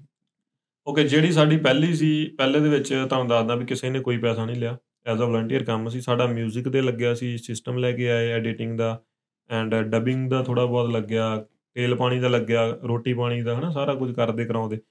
ਫਿਰ ਵੀ ਸਾਡਾ 25000 ਦੇ ਰਾਉਂਡ 26 ਇੱਥੇ ਕੁ ਖਰਚਾ ਹੋ ਗਿਆ। 25 to 26000 ਡਾਲਰਸ ਹਾਂ ਡਾਲਰ ਆਪਾਂ ਗੱਲ ਮਤਲਬ ਐਗਜ਼ੈਕਟ ਨਹੀਂ ਮੈਨੂੰ ਪਤਾ ਹਾਂ। 22 ਤੋਂ ਲੈ ਕੇ 30 ਦੇ ਵਿੱਚ ਵਿੱਚ 30 ਤੱਕ ਲੱਗ ਗਿਆ। ਬਿਕਾਜ਼ ਲਾਈਕ ਅਸੀਂ ਉਹਦੇ ਬਾਰੇ ਗੱਲ ਕਰ ਰਹੇ ਹਾਂ ਜਿਹਨੇ ਇੱਕ ਬੈਂਚਮਾਰਕ ਸੈੱਟ ਕੀਤਾ। ਹਾਂ। ਫਰਸਟ ਵੈਬ ਸੀਰੀਜ਼ ਜਿਹੜੀ ਮਤਲਬ North American web series Punjabi ਜਿਹੜੀ ਨਹੀਂ ਚੱਲੀ। ਪੰਜਾਬੀ ਚ ਜਿਹੜੀ ਚੱਲੀ ਰਾਈਟ ਤਾਂ ਇਹ ਤੁਹਾਡੀ ਮੇਕਿੰਗ ਸੀਗੀ। ਜਿਹੜਾ ਤੁਹਾਡਾ ਬਜਟ ਸੀਗਾ। ਜੀ। ਆਪਾਂ ਜਿੱਦਾਂ ਫਿਲਮ ਦੇ ਵੀ ਰਿਵਿਊਜ਼ ਕਰਨੇ ਆ ਜਾਂ ਕੋਈ ਵੀ ਚੀਜ਼ਾਂ ਦੇ ਲੈ ਲਈਏ ਤਾਂ ਇਹਦੇ ਤੋਂ ਤੁਸੀਂ ਪ੍ਰੋਫਿਟ ਕਿੰਨਾ ਆਇਆ? ਮਤਲਬ ਤੁਹਾਡੀ ਕਿੰਨੀ ਗਈ? ਓਕੇ ਸੋ ਜਿਹੜਾ ਤਾਂ ਸਾਨੂੰ YouTube ਤੋਂ ਰੈਵਨਿਊ ਹੋ ਗਿਆ ਸੀ ਉਹ ਆਈ ਥਿੰਕ 30000 ਡਾਲਰ ਦੇ ਨੇੜੇ ਤੇੜੇ ਸੀ। Okay. ਉਦੋਂ ਹੀ ਹੋ ਗਿਆ ਕਿਸੇ ਕਿੰਨੇ ਟਾਈਮ ਚ ਹੋ ਗਿਆ ਸੀ ਉਹ? ਮਤਲਬ 6 ਮਹੀਨਿਆਂ ਦੇ ਵਿੱਚ। 6 ਮਹੀਨੇ ਚ। 5 ਤੋਂ 6 ਮਹੀਨਿਆਂ ਦੇ Okay. ਵਿੱਚ ਵਿੱਚ। 30 ਤੋਂ ਥੋੜਾ ਜਿਹਾ ਘੱਟ ਸੀ ਆਈ ਥਿੰਕ 27 ਸਮਥਿੰਗ ਤੇ ਹੁਣ ਤੱਕ ਲਾ ਲਓ 30 ਹੋ ਗਿਆ ਹੋਊਗਾ ਇਹ ਕਹਿ ਲਓ ਤੁਸੀਂ। ਤੇ ਫਿਰ ਸਾਨੂੰ ਸਾਡੇ ਕੋਲ ਸਪਾਂਸਰ ਚਲੋ ਹੈਗੇ ਸੀ ਜਿਹੜੇ ਉਹੀ। ਮਾਰਕੀਟਿੰਗ ਵਾਲਾ ਮੈਨੂੰ ਫਾਇਦਾ ਹੋ ਗਿਆ ਜਿੰਨਾ ਮੈਂ ਡਿਜੀਟਲ ਮਾਰਕੀਟਿੰਗ। ਦੇਖੀ ਸੀ ਉਹ ਸਪਾਂਸਰਸ ਵੀ ਬਾਅਦ ਦੇ ਵਿੱਚ ਇੱਥੇ ਬਣ ਗਏ ਹਨਾ। ਰਾਈਟ ਉਹਦੇ ਵਿੱਚ ਪੰਜਾਬੀ ਚਾਪ ਕਾਰਨਰ ਸੀ ਪੀਜ਼ਾ ਪੁਆਇੰਟ ਨੇ ਕਰਤਾ ਸੀ। ਹੂੰ ਐਂਡ ਫਰੈਸ਼ ਬਰੀਟੋ ਹੈਗਾ ਸੀ। ਤੇ ਐਸਆਈਸੀ ਇਮੀਗ੍ਰੇਸ਼ਨ ਸੀ। ਸੋ ਇਹ ਹੈਗੇ ਸੀ। ਸੋ ਇਹਨਾਂ ਤੋਂ ਵੀ ਸਾਨੂੰ ਅ, 27 28 ਹਜ਼ਾਰ ਡਾਲਰ ਇੱਥੋਂ ਇਕੱਠਾ ਹੋ ਗਿਆ ਸੀ। ਪਰ ਐ ਵੀ ਉਹ ਜੇ ਗੱਲ ਕਰੀਏ ਕਿ ਜਿੰਨੀ ਮਿਹਨਤ ਤੇ ਉਸ ਹਿਸਾਬ ਨਾਲ ਤਾਂ ਕੁਝ ਪੈਸਾ ਨਹੀਂ ਲੱਗਦਾ। ਤੇ ਜਿਹੜਾ ਹੁਣ ਤੁਸੀਂ ਨਵਾਂ ਸੋਚ ਰਹੇ ਹੋ ਸੈਕੰਡ ਦਾ ਪਾਰਟ ਤੇ ਉਹ ਤੁਹਾਨੂੰ ਕੀ ਲੱਗਦਾ ਐਕਸਪੈਕਟਡ ਬਜਟ ਕਿੰਨਾ ਹੋਊਗਾ ਉਹਦਾ? ਉਹਦੇ ਚ ਇੱਕ ਦਿਨ ਅਸੀਂ ਬੈਠੇ ਬਣਾਉਂਦੇ ਸੀ ਕਿ ਜੇ ਕਾਸਟ ਨੂੰ ਵੀ ਦਈਏ ਜਾਂ ਸਾਰਾ ਕੁਝ ਕਰੀਏ ਤਾਂ ਅਰਾਊਂਡ ਲੱਖ ਕੁ ਡਾਲਰ ਦੇ ਨੇੜੇ ਤੇੜੇ ਹੋਊਗਾ। ਹਾਂ ਲਾਈਕ 70000 ਤੋਂ ਲੈ ਕੇ ਲੱਖ ਇੰਨਾ ਵੇਰੀ ਕਿਉਂਕਿ ਹੁਣ ਲੋਕਾਂ ਨੇ ਤੁਹਾਡੇ ਲੈਵਲ ਵੀ ਤਗੜਾ Yeah. ਐਕਸਪੈਕਟ ਕਰਨਾ ਫਿਰ ਇਹ ਨਾ ਹੁਣ ਜਿਹੜੇ ਐਪੀਸੋਡ ਫਿਰ ਉਹ ਸਾਨੂੰ ਲੈਂਥ ਵੀ ਜ਼ਿਆਦਾ ਕਰਨੀ ਪਏਗੀ 35 40 ਮਿੰਟ। ਕਰਨੀ ਪਏਗੀ ਹਨਾ। ਫਿਰ ਉਸ ਤੋਂ ਬਾਅਦ ਐਡੀਟਰ ਵੀ ਸੋਹਣੇ ਲੱਭਣੇ ਪੈਣਗੇ। ਫਿਰ ਇਹ ਸਾਰੀ ਪਿਛਲੀ ਵਾਰ ਦਾ ਕੰਮ ਸਾਰਾ ਅਸੀਂ ਆਪ ਹੀ ਕਰ ਲਿਆ। ਹੂੰ। ਇਹ ਸਾਰੀ ਕੰਮ ਸਾਰਾ ਵੀ ਬਾਹਰੋਂ ਕਰਾਉਣਾ ਪਏਗਾ। ਕਹਿ ਲਓ ਬਿਲਕੁਲ। ਕੈਮਰਾਮੈਨ ਪਹਿਲਾ ਦੂਜਾ. ਫਿਰ ਉਸ ਤੋਂ ਬਾਅਦ ਜਿਹੜੇ ਇਹ ਡੀਓਪੀ ਹੋ ਗਏ। ਅਸਿਸਟੈਂਟ ਡਾਇਰੈਕਟਰ ਡਾਇਰੈਕਟਰ ਵੀ ਲੈਣਾ ਪਊਗਾ ਸੋ ਸਿਨੇਮੈਟੋਗ੍ਰਾਫਰ ਵੀ ਲੈਣਾ ਪਊਗਾ ਕਾਈਂਡ ਆਫ ਪੂਰੀ ਫਿਲਮ ਪ੍ਰੋਡਕਸ਼ਨ ਹੀ ਕਰ ਹਾਂ, ਰਹੇ ਹੋ ਫਿਰ- ਤਾਂ ਚਲੋ ਤੁਸੀਂ ਐਜ਼ ਅ ਕੰਟੈਂਟ ਕ੍ਰੀਏਟਰ ਤੁਸੀਂ ਬਣਾਇਆ ਬਟ। ਹੁਣ ਤੁਹਾਨੂੰ ਪ੍ਰੋਫੈਸ਼ਨਲ ਜਾਣਾ ਪਏਗਾ। ਪ੍ਰੋਪਰ ਕਿ ਤੁਸੀਂ ਕਿਉਂਕਿ ਲੋਕਾਂ ਦੀ। ਐਕਸਪੈਕਟੇਸ਼ਨ ਆ ਪੂਰੀ ਜੀ ਜੀ ਵੈਬ ਸੀਰੀਜ਼ ਕਰ ਰਹੇ ਹੋ ਲੇਕਿਨ ਲੱਖ ਡਾਲਰ ਲੱਗ ਜਾਊਗਾ ਜੇ ਆਪਾਂ ਕਹਿ ਲਓ ਕਿ ਬਹੁਤ ਹਾਈ ਐਂਡ ਨਹੀਂ ਜੇ ਰੈੱਡ ਤੇ ਨਾ ਵੀ ਸ਼ੂਟ ਕਰੀਏ ਜੇ ਨਾਰਮਲ ਸੋਨੀ ਵਗੈਰਾ ਤੇ ਵੀ ਸ਼ੂਟ ਕਰੀਏ ਤਾਂ ਇੰਨਾ ਕੁ ਲੱਗ ਜੂਗਾ। ਕਿਉਂਕਿ ਇੱਥੇ ਲੋਡ ਨਹੀਂ ਪੈਂਦੀ ਰੈੱਡ ਤੇ ਸ਼ੂਟ ਕਰਨ ਦੀ ਬਾਹਲੀ ਜ਼ਿਆਦਾ। ਆਪਾਂ ਕਿਹੜਾ ਸਿਨੇਮੇ 'ਚ ਚਲਾਉਂਦੇ? ਮੈਨੂੰ ਤਾਂ ਲੱਗਾ ਇਹਨਾਂ ਨੇ ਕੈਮਰੇ 'ਚ ਕੀਤਾ ਹੋਣਾ ਪਰ ਤੁਸੀਂ ਦੱਸਿਆ ਕਿ ਆਈਫੋਨ 'ਚ ਕੀਤਾ ਸੀਗਾ। ਉਹਦੇ ਵਿੱਚ ਅਸਲ 'ਚ ਜੇ ਕਿਸੇ ਨੇ ਕਰਨਾ ਮੈਂ ਦੱਸ ਦਿੰਦਾ। ਅਸੀਂ ਫਿਲਮਿਕ ਪ੍ਰੋ ਇੱਕ ਐਪ ਆਉਂਦੀ ਆ। ਆਈਫੋਨ ਦੀ। ਉਹ ਪੇਡ ਹੁੰਦੀ ਆ 6 ਡਾਲਰ ਆਈ। ਥਿੰਕ ਉਹਦੇ ਮੰਥ ਦੇ ਲੱਗਦੇ ਆ। ਉਹਦੇ 'ਚ ਜੇ ਤੁਹਾਨੂੰ ਚਲਾਉਣੀ ਆਉਂਦੀ ਆ ਉਹ ਤਾਂ ਤੁਸੀਂ ਉਹਦੇ 'ਚ ਐਸ ਲੌਗ ਦੀ ਰਫ ਫੁਟੇਜ ਕੱਢ ਸਕਦੇ ਹੋ। ਲਾਈਕ ਪ੍ਰੋਪਰ ਵਾਈਟ ਇਮੇਜ ਨਿਕਲਦੀ ਆ ਜਿੱਦਾਂ ਰੈੱਡ ਕੈਮਰੇ ਦੇ ਜਾਂ ਆਪਾਂ ਸੋਨੀ ਤੇ ਰਫ ਕੱਢਦੇ ਨੇ ਫਿਰ ਉਸ ਤੋਂ ਬਾਅਦ ਤੁਸੀਂ ਉਹਦੇ 'ਚ ਜੋ ਮਰਜ਼ੀ ਕਰੀ ਜਾਓ ਕਲਰ ਗ੍ਰੇਡ ਕਰਨਾ ਹੈ। ਜਿੱਦਾਂ ਦਾ। ਮਰਜ਼ੀ। ਕਿਉਂ ਫੀਲ ਸਾਰੀ ਤੁਹਾਡੀ ਕਲਰ ਨੇ ਬੰਨਣੀ ਹੈ। ਤੇ ਉਹ ਅਸੀਂ ਉਹਦੇ 'ਚ ਕੱਢੀ ਸੀ ਸਾਰੀ। ਉਹਦੇ ਵਿੱਚ ਤੁਹਾਡਾ ਕਾਫੀ ਜ਼ਿਆਦੀਆਂ ਚੀਜ਼ਾਂ ਆਪਣੀ ਸ਼ਟਰ ਸਪੀਡ ਸੈੱਟ ਕਰ ਸਕਦੇ ਹੋ ਆਈਐਸਓ ਸੈੱਟ ਕਰ ਸਕਦੇ ਹੋ।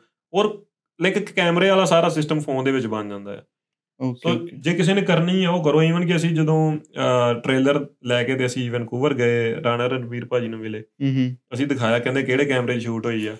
ਅਸੀਂ ਇੱਕ ਦੂਜੇ ਦੇ ਮੂੰਹ ਵੱਲ ਦੇਖੇ ਸਾਨੂੰ ਤਾਂ ਕੈਮਰਾ ਦੇ ਨਾਮ ਨਾ ਪਤਾ।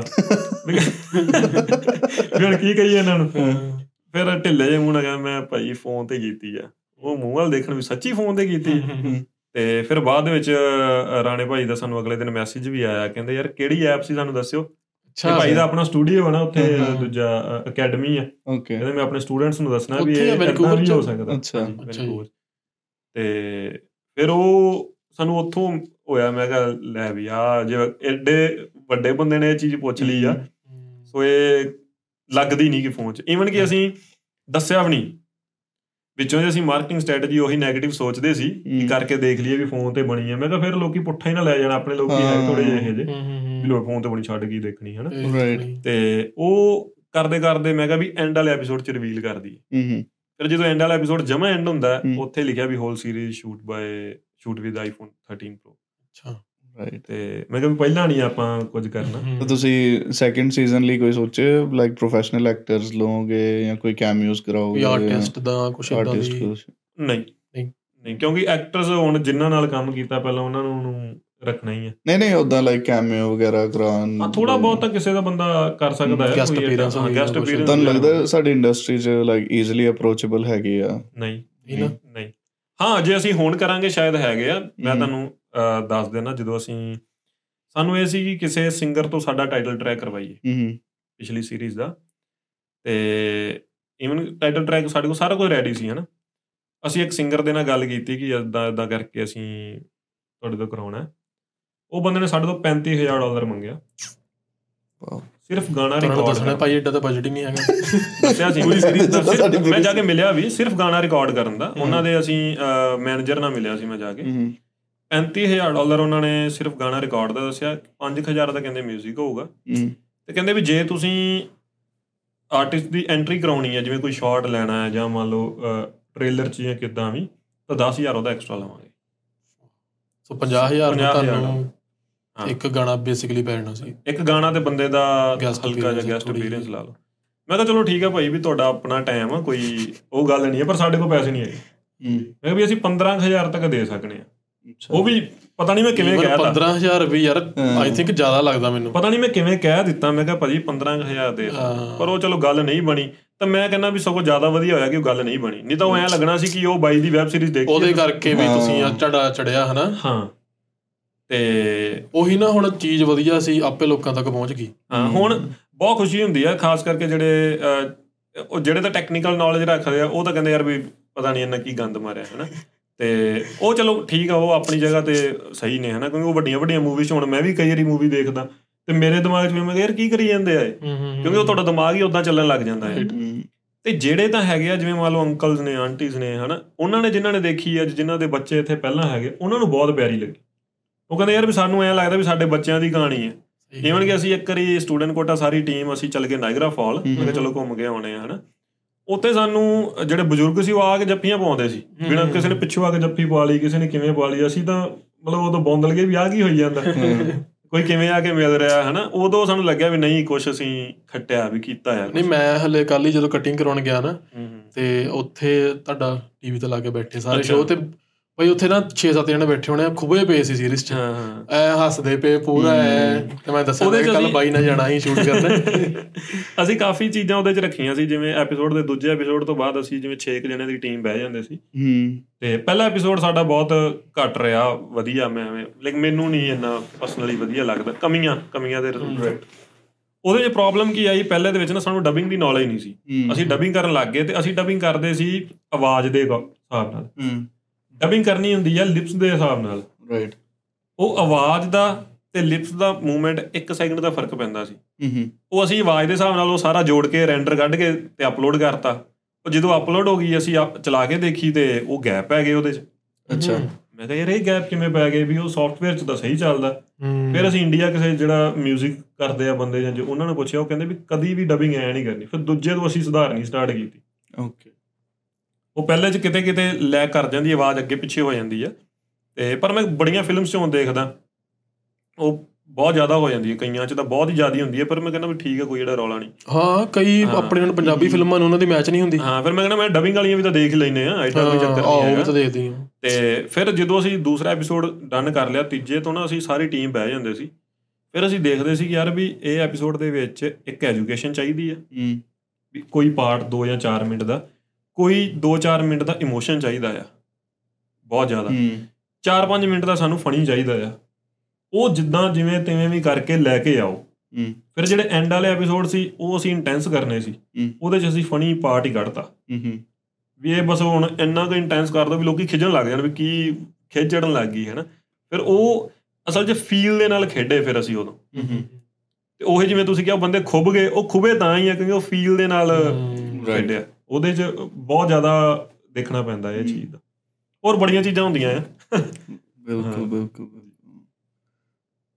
ਵਾਓ ਮਤਲਬ ਇਟਸ ਨਾਟ ਕਿ ਅਸੀਂ ਬਸ ਇੱਕ ਕਲਿੱਕ ਕਰ ਦਿੰਨੇ ਆ ਬਟ ਉਹਦੇ ਪਿੱਛੇ ਜਿਹੜੀ ਮਿਹਨਤ ਹੈ ਬਹੁਤ ਜ਼ਿਆਦਾ ਮਿਹਨਤ ਉਹ ਕਹਿ ਦੇਣਾ ਗਾਲ ਹੀ ਕੱਢਣੀ। ਆ। ਬੈਕਲੈਸ਼ ਆਇਆ ਆਇਆ ਥੋੜਾ ਬਹੁਤ ਪਰ 95% ਸਾਨੂੰ ਪੋਜ਼ਿਟਿਵ ਰਿਵਿਊਜ਼ ਹੀ ਮਿਲੇ। ਘਰਦਿਆਂ ਨੇ ਕੀ ਕਿਹਾ? ਘਰਦਿਆਂ ਦਾ ਵਧੀਆ। ਉਹ ਕਰਦੇ ਤਾਂ ਪਹਿਲਾਂ ਤਾਂ ਚਲੋ ਠੀਕ ਆ ਕਿ ਚਲੋ ਕਰ ਰਹੇ ਆ ਯਾਰ ਐਡਾ ਕੋਈ ਰੌਲਾ ਨਹੀਂ ਹਨਾ ਵੀ ਕਰੀ ਜਾਂਦੇ। ਉਹ ਜਦੋਂ ਫਿਰ ਲੋਕੀ ਆ ਕੇ ਦੱਸਦੇ ਆ ਵੀ ਤੁਹਾਡੇ ਮੁੰਡੇ ਦੀ ਅਸੀਂ ਦੇਖੀ ਹਨਾ ਵੈਬ ਸੀਰੀਜ਼ ਜਾਂ ਵੀ ਤੁਹਾਡੇ ਮੂਵੀ ਸਟਾਰ ਹੋ ਗਿਆ ਕਹਿੰਦੇ ਨੇ ਮੁੰਡਾ ਸਟਾਰ ਹੋ ਗਿਆ। ਉਦਾਂ ਹੀ ਵੀਡੀਓ ਜੀ ਬਣਾਈ ਹੋਣੀ ਪਰ ਜਦੋਂ ਲੋਕਾਂ ਨੇ ਆ ਕੇ ਦੱਸਿਆ ਵੀ ਆ ਤਾਂ ਇੰਨੀ ਸਾਰਿਆਂ ਨੇ ਦੇਖ ਲਈ ਹੈ ਨਾ। ਫਿਰ ਮੈਨੂੰ ਕਹਿਣ ਕਹਿੰਦੇ ਉਹ ਤੇਰਾ ਬੈਨਰ ਨਾ ਲਵਾ ਦਈਏ ਪਿੰਡ 'ਚ ਵੱਡਾ। ਵੀ ਉਹ ਜਿਹੜੇ ਆਪਣੇ ਲੱਗੇ ਹੁੰਦੇ ਆ ਬਹੁਤ ਮੈਂ ਕਿਹਾ ਲਵਾ ਦੋ ਲਵਾ ਦੋ ਕੋਈ ਨਹੀਂ। ਉਹ ਘਰਦਿਆਂ ਨੂੰ ਉਹੀ ਨਾ ਆਪਣੇ ਥੋੜਾ ਜਿਹਾ ਹੁੰਦਾ ਵੀ ਆਪਣੇ ਘਰਦਿਆਂ ਨੂੰ ਕਰਕੇ ਦਿਖਾਉਣਾ ਪੈਂਦਾ ਆ। ਬਿਲਕੁਲ ਬਿਲਕੁਲ। ਕਿਉਂਕਿ ਆਪਣੇ ਉਹ ਵੀ ਆਪਦੀ ਜਗ੍ਹਾ ਤੇ ਸਹੀ ਨੇ ਜੇ ਹੁਣ ਆਪਣੇ ਵੀ ਜਵਾਕ ਹੋਣਗੇ ਮਿਡਲ ਕਲਾਸ ਫੈਮਿਲੀ ਆਪਾਂ ਵੀ ਹਨਾ ਕਿਵੇਂ। ਉਹਨਾਂ ਨੂੰ ਹੁੰਦਾ ਯਾਰ ਵੀ ਰਿਸਕ ਨਾ ਲਈਏ ਲਾਈਫ ਦੇ ਵਿੱਚ ਤੇ ਉਹ ਕਰਕੇ ਜਦੋਂ ਤੁਸੀਂ ਦਿਖਾਓਗੇ ਉਦੋਂ ਫਿਰ ਉਹ ਮਨਾ ਨਹੀਂ ਕਰਦੇ। ਪਰ ਮੇਰੇ ਘਰ ਦੇ ਚਲੋ ਇੰਨੇ ਜ਼ਿਆਦੇ ਲਾਈਕ ਸਪੋਰਟਿਵ ਹੈਗੇ ਆ ਕਿ ਕਿਸੇ ਵੀ ਕੰਮ ਨੂੰ ਮਨਾ ਨਹੀਂ ਕਰਦੇ। ਕਹਿੰਦੇ ਵੀ ਜੇ ਉਹ ਤੈਨੂੰ ਵਧੀਆ ਲੱਗਦਾ ਤੂੰ ਕਰ ਲਾ। ਰਾਈਟ ਬਸ ਥੋੜਾ ਜਿਹਾ ਦੇਖ ਕੇ ਕਰੀ ਵੀ ਇਹ ਆਪਾਂ ਨੂੰ ਅਗੇਂਸਟ ਨਾ ਜਾਵੇ ਵੀ ਆਪਣੇ ਕਿਦਾਂ being as a content creator ਮਤਲਬ ਕਿ it's like a two way ਕਿ ਹਾਂ ਵੀ ਤੁਹਾਨੂੰ ਪ੍ਰੇਜ਼ ਵੀ ਹੋ ਰਹੀ ਹੈ ਤੁਹਾਨੂੰ ਗਾਲਾਂ ਵੀ ਬਹੁਤ ਪੈ ਰਹੀਆਂ ਨੇ। ਹਰ ਤਰ੍ਹਾਂ ਦੇ ਲੋਕ ਨੇ। ਹਾਂ ਜਿੱਦਾਂ ਮਤਲਬ ਹੁਣ ਜਿਹੜੇ ਕੰਟੈਂਟ ਕ੍ਰੀਏਟਰ ਚਾਹੇ ਨਵੇਂ ਹੋਣ ਚਾਹੇ ਪੁਰਾਣੇ ਹੋਣ ਹੁਣ ਤਾਂ ਤੁਸੀਂ ਚਲੋ ਆਲਰੇਡੀ ਐਸਟੈਬਲਿਸ਼ਡ ਹੋ। ਜਿਹੜੇ 네ਗੇਟਿਵਿਟੀ ਹੈਗੀ ਆ ਬਹੁਤ ਸਾਰੀ ਕੁੜੀਆਂ ਮੁੰਡੇ ਟ੍ਰੋਲ ਹੁੰਦੇ ਨੇ ਹਨਾ? ਲਾਈਕ ਸਭ ਤੋਂ ਜ਼ਿਆਦਾ ਜਿਹੜਾ ਮੈਂ ਦੇਖਣਾ ਕਿ ਮੈਂਟਲੀ ਬਹੁਤ ਡਿਸਟਰਬ ਹੋ ਜਾਂਦੇ ਨੇ। ਟ੍ਰੋਲ ਤੋਂ ਹਨਾ? How do you deal with that ਤੁਸੀਂ ਕੀ ਬੋਲੋਗੇ ਉਹਦੇ ਬਾਰੇ? ਅਸਲ 'ਚ ਮੈਂ ਮੈਂ ਤਾਂ ਸਿੰਪਲ ਜਿਹਾ ਕਹਿਣਾ ਹੁੰਦਾ ਕਿ ਤੁਸੀਂ ਹਾਜ਼ਮਾ ਆਪਦਾ ਸਹੀ ਰੱਖੋ। ਜਿਵੇਂ ਹੁਣ ਇੱਥੇ ਵੀ ਆਪਣੇ ਨੇੜੇ ਤੇੜੇ ਆਪਣੇ ਕਾਫੀ ਯਾਰ ਦੋਸਤ ਸਾਰੇ ਹਨ। ਉਹ ਕੋਈ ਵੀ ਗੱਲ ਉਹਨਾਂ ਨੂੰ ਮਾੜੀ ਜੀ ਕੋਈ ਤੀਲੀ ਲਾ ਦੇ ਨਾ ਭਾਂਬੜਾਂ ਨੂੰ ਮੱਚ ਪੈਂਦੇ ਆ। ਤੇ ਮੈਨੂੰ ਜਿੰਨਾ ਮਰਜ਼ੀ ਕੋਈ ਕੁਝ ਕਹੀ ਜਾਵੇ ਮੈਂ ਕਦੀ ਰਿਪਲਾਈ ਨਹੀਂ ਕੀਤਾ। ਉਹ ਮੈਨੂੰ ਕਹਿੰਦੇ ਹੁੰਦੇ ਯਾਰ ਵੀ ਤੂੰ ਇੰਨਾ ਜ਼ਿਆਦਾ ਹਾਜ਼ਮਾ ਠੰਡਾ ਜਿਹਾ ਰਹਿ ਕੇ ਬੈਠਾ? ਬਿਲਕੁਲ। ਮੈਂ ਕਿਹਾ ਜਿੰਨਾ ਟਾਈਮ ਤੁਸੀਂ ਆਹ ਚੀਜ਼ ਰੱਖ ਕੇ ਬੈਠੋਗੇ ਨਾ ਉਹਨਾਂ ਟਾਈਮ ਤੁਸੀਂ ਲੰਬੀ ਗੇਮ ਖੇਡੋਗੇ। ਜੇ। ਤੁਸੀਂ ਜਣੇ ਖਣੇ ਨੂੰ ਬੋਲਣ ਲੱਗ ਗਏ ਤਾਂ ਜਣਾ ਖਣਾ ਤੁਹਾਡੇ ਹਾਲ ਵੀ ਬੋਲਣ ਲੱਗ ਜੂਗਾ ਬਿਲਕੁਲ। ਸੋ ਬੈਟਰ ਇਹ ਆ ਕਿ ਚੁੱਪ ਰਹੋ। ਕਿੰਨੀਆਂ ਕੁ ਵੀਡੀਓ ਪਾ ਲੂਗਾ ਯਾਰ ਕੋਈ? ਇੱਕ ਪਾ ਲੂਗਾ ਦੋ ਪਾ ਲੂਗਾ ਪੰਜ 10 ਕੋਈ ਚੱਕਰ ਨਹੀਂ। ਉਹ ਵੀ ਤੁਹਾਡੇ ਨਾਮ ਤੇ ਸਗੋਂ ਫੇਮ ਖੱਟ ਰਿਹਾ। ਸਗੋਂ ਐ ਕਿ ਉਹਦੇ ਜਰੀਏ ਜਿਨ੍ਹਾਂ ਦਾ ਤੁਹਾਨੂੰ ਜਿਨ੍ਹਾਂ ਨੂੰ ਤੁਹਾਡਾ ਨਹੀਂ ਪਤਾ ਉਹਨਾਂ ਨੂੰ ਵੀ ਪਤਾ ਲੱਗਣ ਲੱਗ ਜਾਊਗਾ ਫ੍ਰੀ ਐਡਵਰਟਾਈਜ਼ਮੈਂਟ ਹੋ। ਹਾਂ ਸੋ ਰੌਲਾ ਨਹੀਂ ਹੈ ਤੁਸੀਂ ਬਸ ਐ ਕਿ ਆਪਦਾ ਕੰਮ ਜੋ ਤੁਹਾਨੂੰ ਪਸੰਦ ਆ ਉਹ ਕਰਦੇ ਰਹੋ। ਕਰੀ ਚੱਲੋ। ਇੱਕ ਦਿਨ ਉਹਨੇ ਚੁੱਪ ਹੋ ਜਾਣਾ ਉਹ ਜਦੋਂ ਦੇਖੂਗਾ ਨਾ ਯਾਰ ਵੀ ਇਹ ਬੰਦਾ ਮੈਨੂੰ ਕਰ ਨਹੀਂ ਰਿਹਾ। ਕਿ ਰਿਪਲਾਈ ਨਹੀਂ ਕਰ ਰਿਹਾ ਉਹ ਤੁਹਾਨੂੰ ਛੱਡ ਕੇ ਕਿਸੇ ਹੋਰ ਨੂੰ ਫੜ ਲਊਗਾ। ਹੂੰ ਹੂੰ ਹੂੰ। ਬਸ ਇੰਨਾ ਕੁ ਸਿਸਟਮ ਆ ਇਹਦੇ ਵਿੱਚ। ਕਦੀ ਮੈਂ 네ਗੇਟਿਵ ਕਮੈਂਟ ਦਾ ਰਿਪਲਾਈ ਨਹੀਂ ਕੀਤਾ। ਕਦੀ ਮੈਂ ਕਿਸੇ ਨੂੰ ਉਦਾਂ ਵੀਡੀਓ ਨਹੀਂ ਪਾਈ ਕਿਸੇ ਨੇ ਮੇਰੇ ਤੇ ਵੀਡੀਓ ਪਾਈ ਹੋਵੇ ਤੇ ਮੇਰਾ ਤਾਂ ਸਿੰਪਲ ਜਿਹਾ ਫੰਡਾ ਆ ਵੀ ਪਾਓ ਹੀ ਨਾ। ਇਹ ਮੈਂ ਦਿਲਜੀਤ ਤੋਂ ਸਿੱਖਿਆ ਸੀ ਸਹੀ ਦੇ ਵਿੱਚ। ਅੱਛਾ। ਦਿਲਜੀਤ ਦੀ ਮੈਂ ਇੱਕ ਇੰਟਰਵਿਊ ਦੇਖ ਰਿਹਾ ਸੀ ਤੇ ਉਹਨੂੰ ਕਿਸੇ ਨੇ ਪੁੱਛਿਆ ਵੀ ਤੁਸੀਂ ਬੋਲਦੇ ਕਿਉਂ ਨਹੀਂ? ਮੇਰੇ ਦਿਮਾਗ 'ਚ ਵੀ ਹੁਣੇ ਨਾ ਹੂੰ। ਐਗਜ਼ਾਮਪਲ ਆਈ ਸੀ। ਹਾਂ ਵੀ ਤੁਸੀਂ ਬੋਲਦੇ ਕਿਉਂ ਨਹੀਂ ਹਨਾ? ਉਹ ਕਹਿੰਦਾ ਯਾਰ ਮੈਂ ਆਪਦਾ ਟਾਈਮ ਨਹੀਂ ਖਰਾਬ ਕਰਨਾ ਚਾਹੁੰਦਾ। ਵੀ ਇਹਨਾਂ ਨੂੰ ਬੋਲ ਕੇ। ਮੈਂ ਸਿਰਫ ਕਹਿੰਦਾ ਜਿੱਥੇ ਮੈਂ ਬੋਲਦਾ ਕਹਿੰਦਾ ਮੈਂ ਸਿਰਫ ਆਪਣੇ ਪਿਆਰ ਕਰਨ ਵਾਲਿਆਂ ਨੂੰ ਦੱਸਦਾ। ਬੋਲਦਾ ਨਹੀਂ ਆ। ਕਹਿੰਦਾ ਮੈਂ ਉਹਨਾਂ ਨੂੰ ਦੱਸਦਾ ਵੀ ਇਹ ਚੀਜ਼ ਐ ਨਹੀਂ ਐ ਹੋਈ ਸੀ। ਬਸ। ਕਹਿੰਦਾ ਜੇ ਮੈਂ ਰਿਪਲਾਈ ਵੀ ਕਰਨਾ ਕਹਿੰਦਾ ਮੈਂ ਉਹਨਾਂ ਨੂੰ ਕਰਨਾ ਕਹਿੰਦਾ ਮੈਂ ਕਦੀ ਕਿਸੇ ਵਾਸਤੇ ਨਹੀਂ ਕੀਤਾ। ਹੁਣ ਦਿਲਜੀਤ ਦੀਆਂ ਕਿੰਨੀਆਂ ਕੰਟਰੋਵਰਸੀਜ਼ ਹੋਈਆਂ ਆ। ਪਰ ਦੇਖ ਲਓ ਹੁਣ ਟੌਪ ਤੇ ਹੈ ਨਾ। ਕਿਉਂ? ਉਹ। ਬਸ ਇਸੇ ਇੱਕ ਪੇਸ਼ੈਂਸ ਤੇ ਇੱਕ ਆ ਚੀਜ਼ ਕਰਕੇ ਬਹੁਤ ਜ਼ਿਆਦਾ ਉਹ ਹੈਗਾ ਆ। Right, ਉਹੀ ਵੀ ਬੰਦੇ ਤੋਂ ਸਿੱਖੋ ਜਿਹੜੇ ਵਧੀਆ ਹਾਂ। ਉਹੀ ਇੱਕ ਟਾਈਮ ਚਲੋ ਹੈਗਾ ਸੀ ਟਰੈਕ ਤੋਂ ਭਟਕ ਗਿਆ ਸੀ ਥੋੜਾ ਹਾਂ। ਪਰ ਗੱਲ ਉਹੀ ਹੈ ਨਾ ਵੀ ਤੁਹਾਡੀ ਕਿੱਦਾਂ ਤੁਸੀਂ ਉਹਨੂੰ ਸੈੱਟ ਕਰਦੇ experience ਨਾ ਮੈਚੁਰਿਟੀ ਵੀ ਬਿਲਕੁਲ ਬਿਲਕੁਲ। ਏਜ ਵੀ ਬਿਲਕੁਲ। ਸੋ। ਲਾਈਕ ਉਹ ਚੀਜ਼ ਰੱਖਣੀ ਚਾਹੀਦੀ ਹੈ ਕਿ ਆਪਦਾ ਹਾਜ਼ਮਾ ਥੋੜਾ ਸਟਰੋਂਗ ਰੱਖ ਲਓ। ਬਸ ਕੋਈ ਤੁਹਾਨੂੰ ਕਹੀ ਆ ਕਹੀ ਜਾਵੇ ਯਾਰ ਕਿੱਡੀ ਕੁ ਗੱਲ ਉਹ ਤਾਂ ਹੈ। ਐਡਾ ਰੌਲਾ ਹੀ ਨਹੀਂ ਹੈ।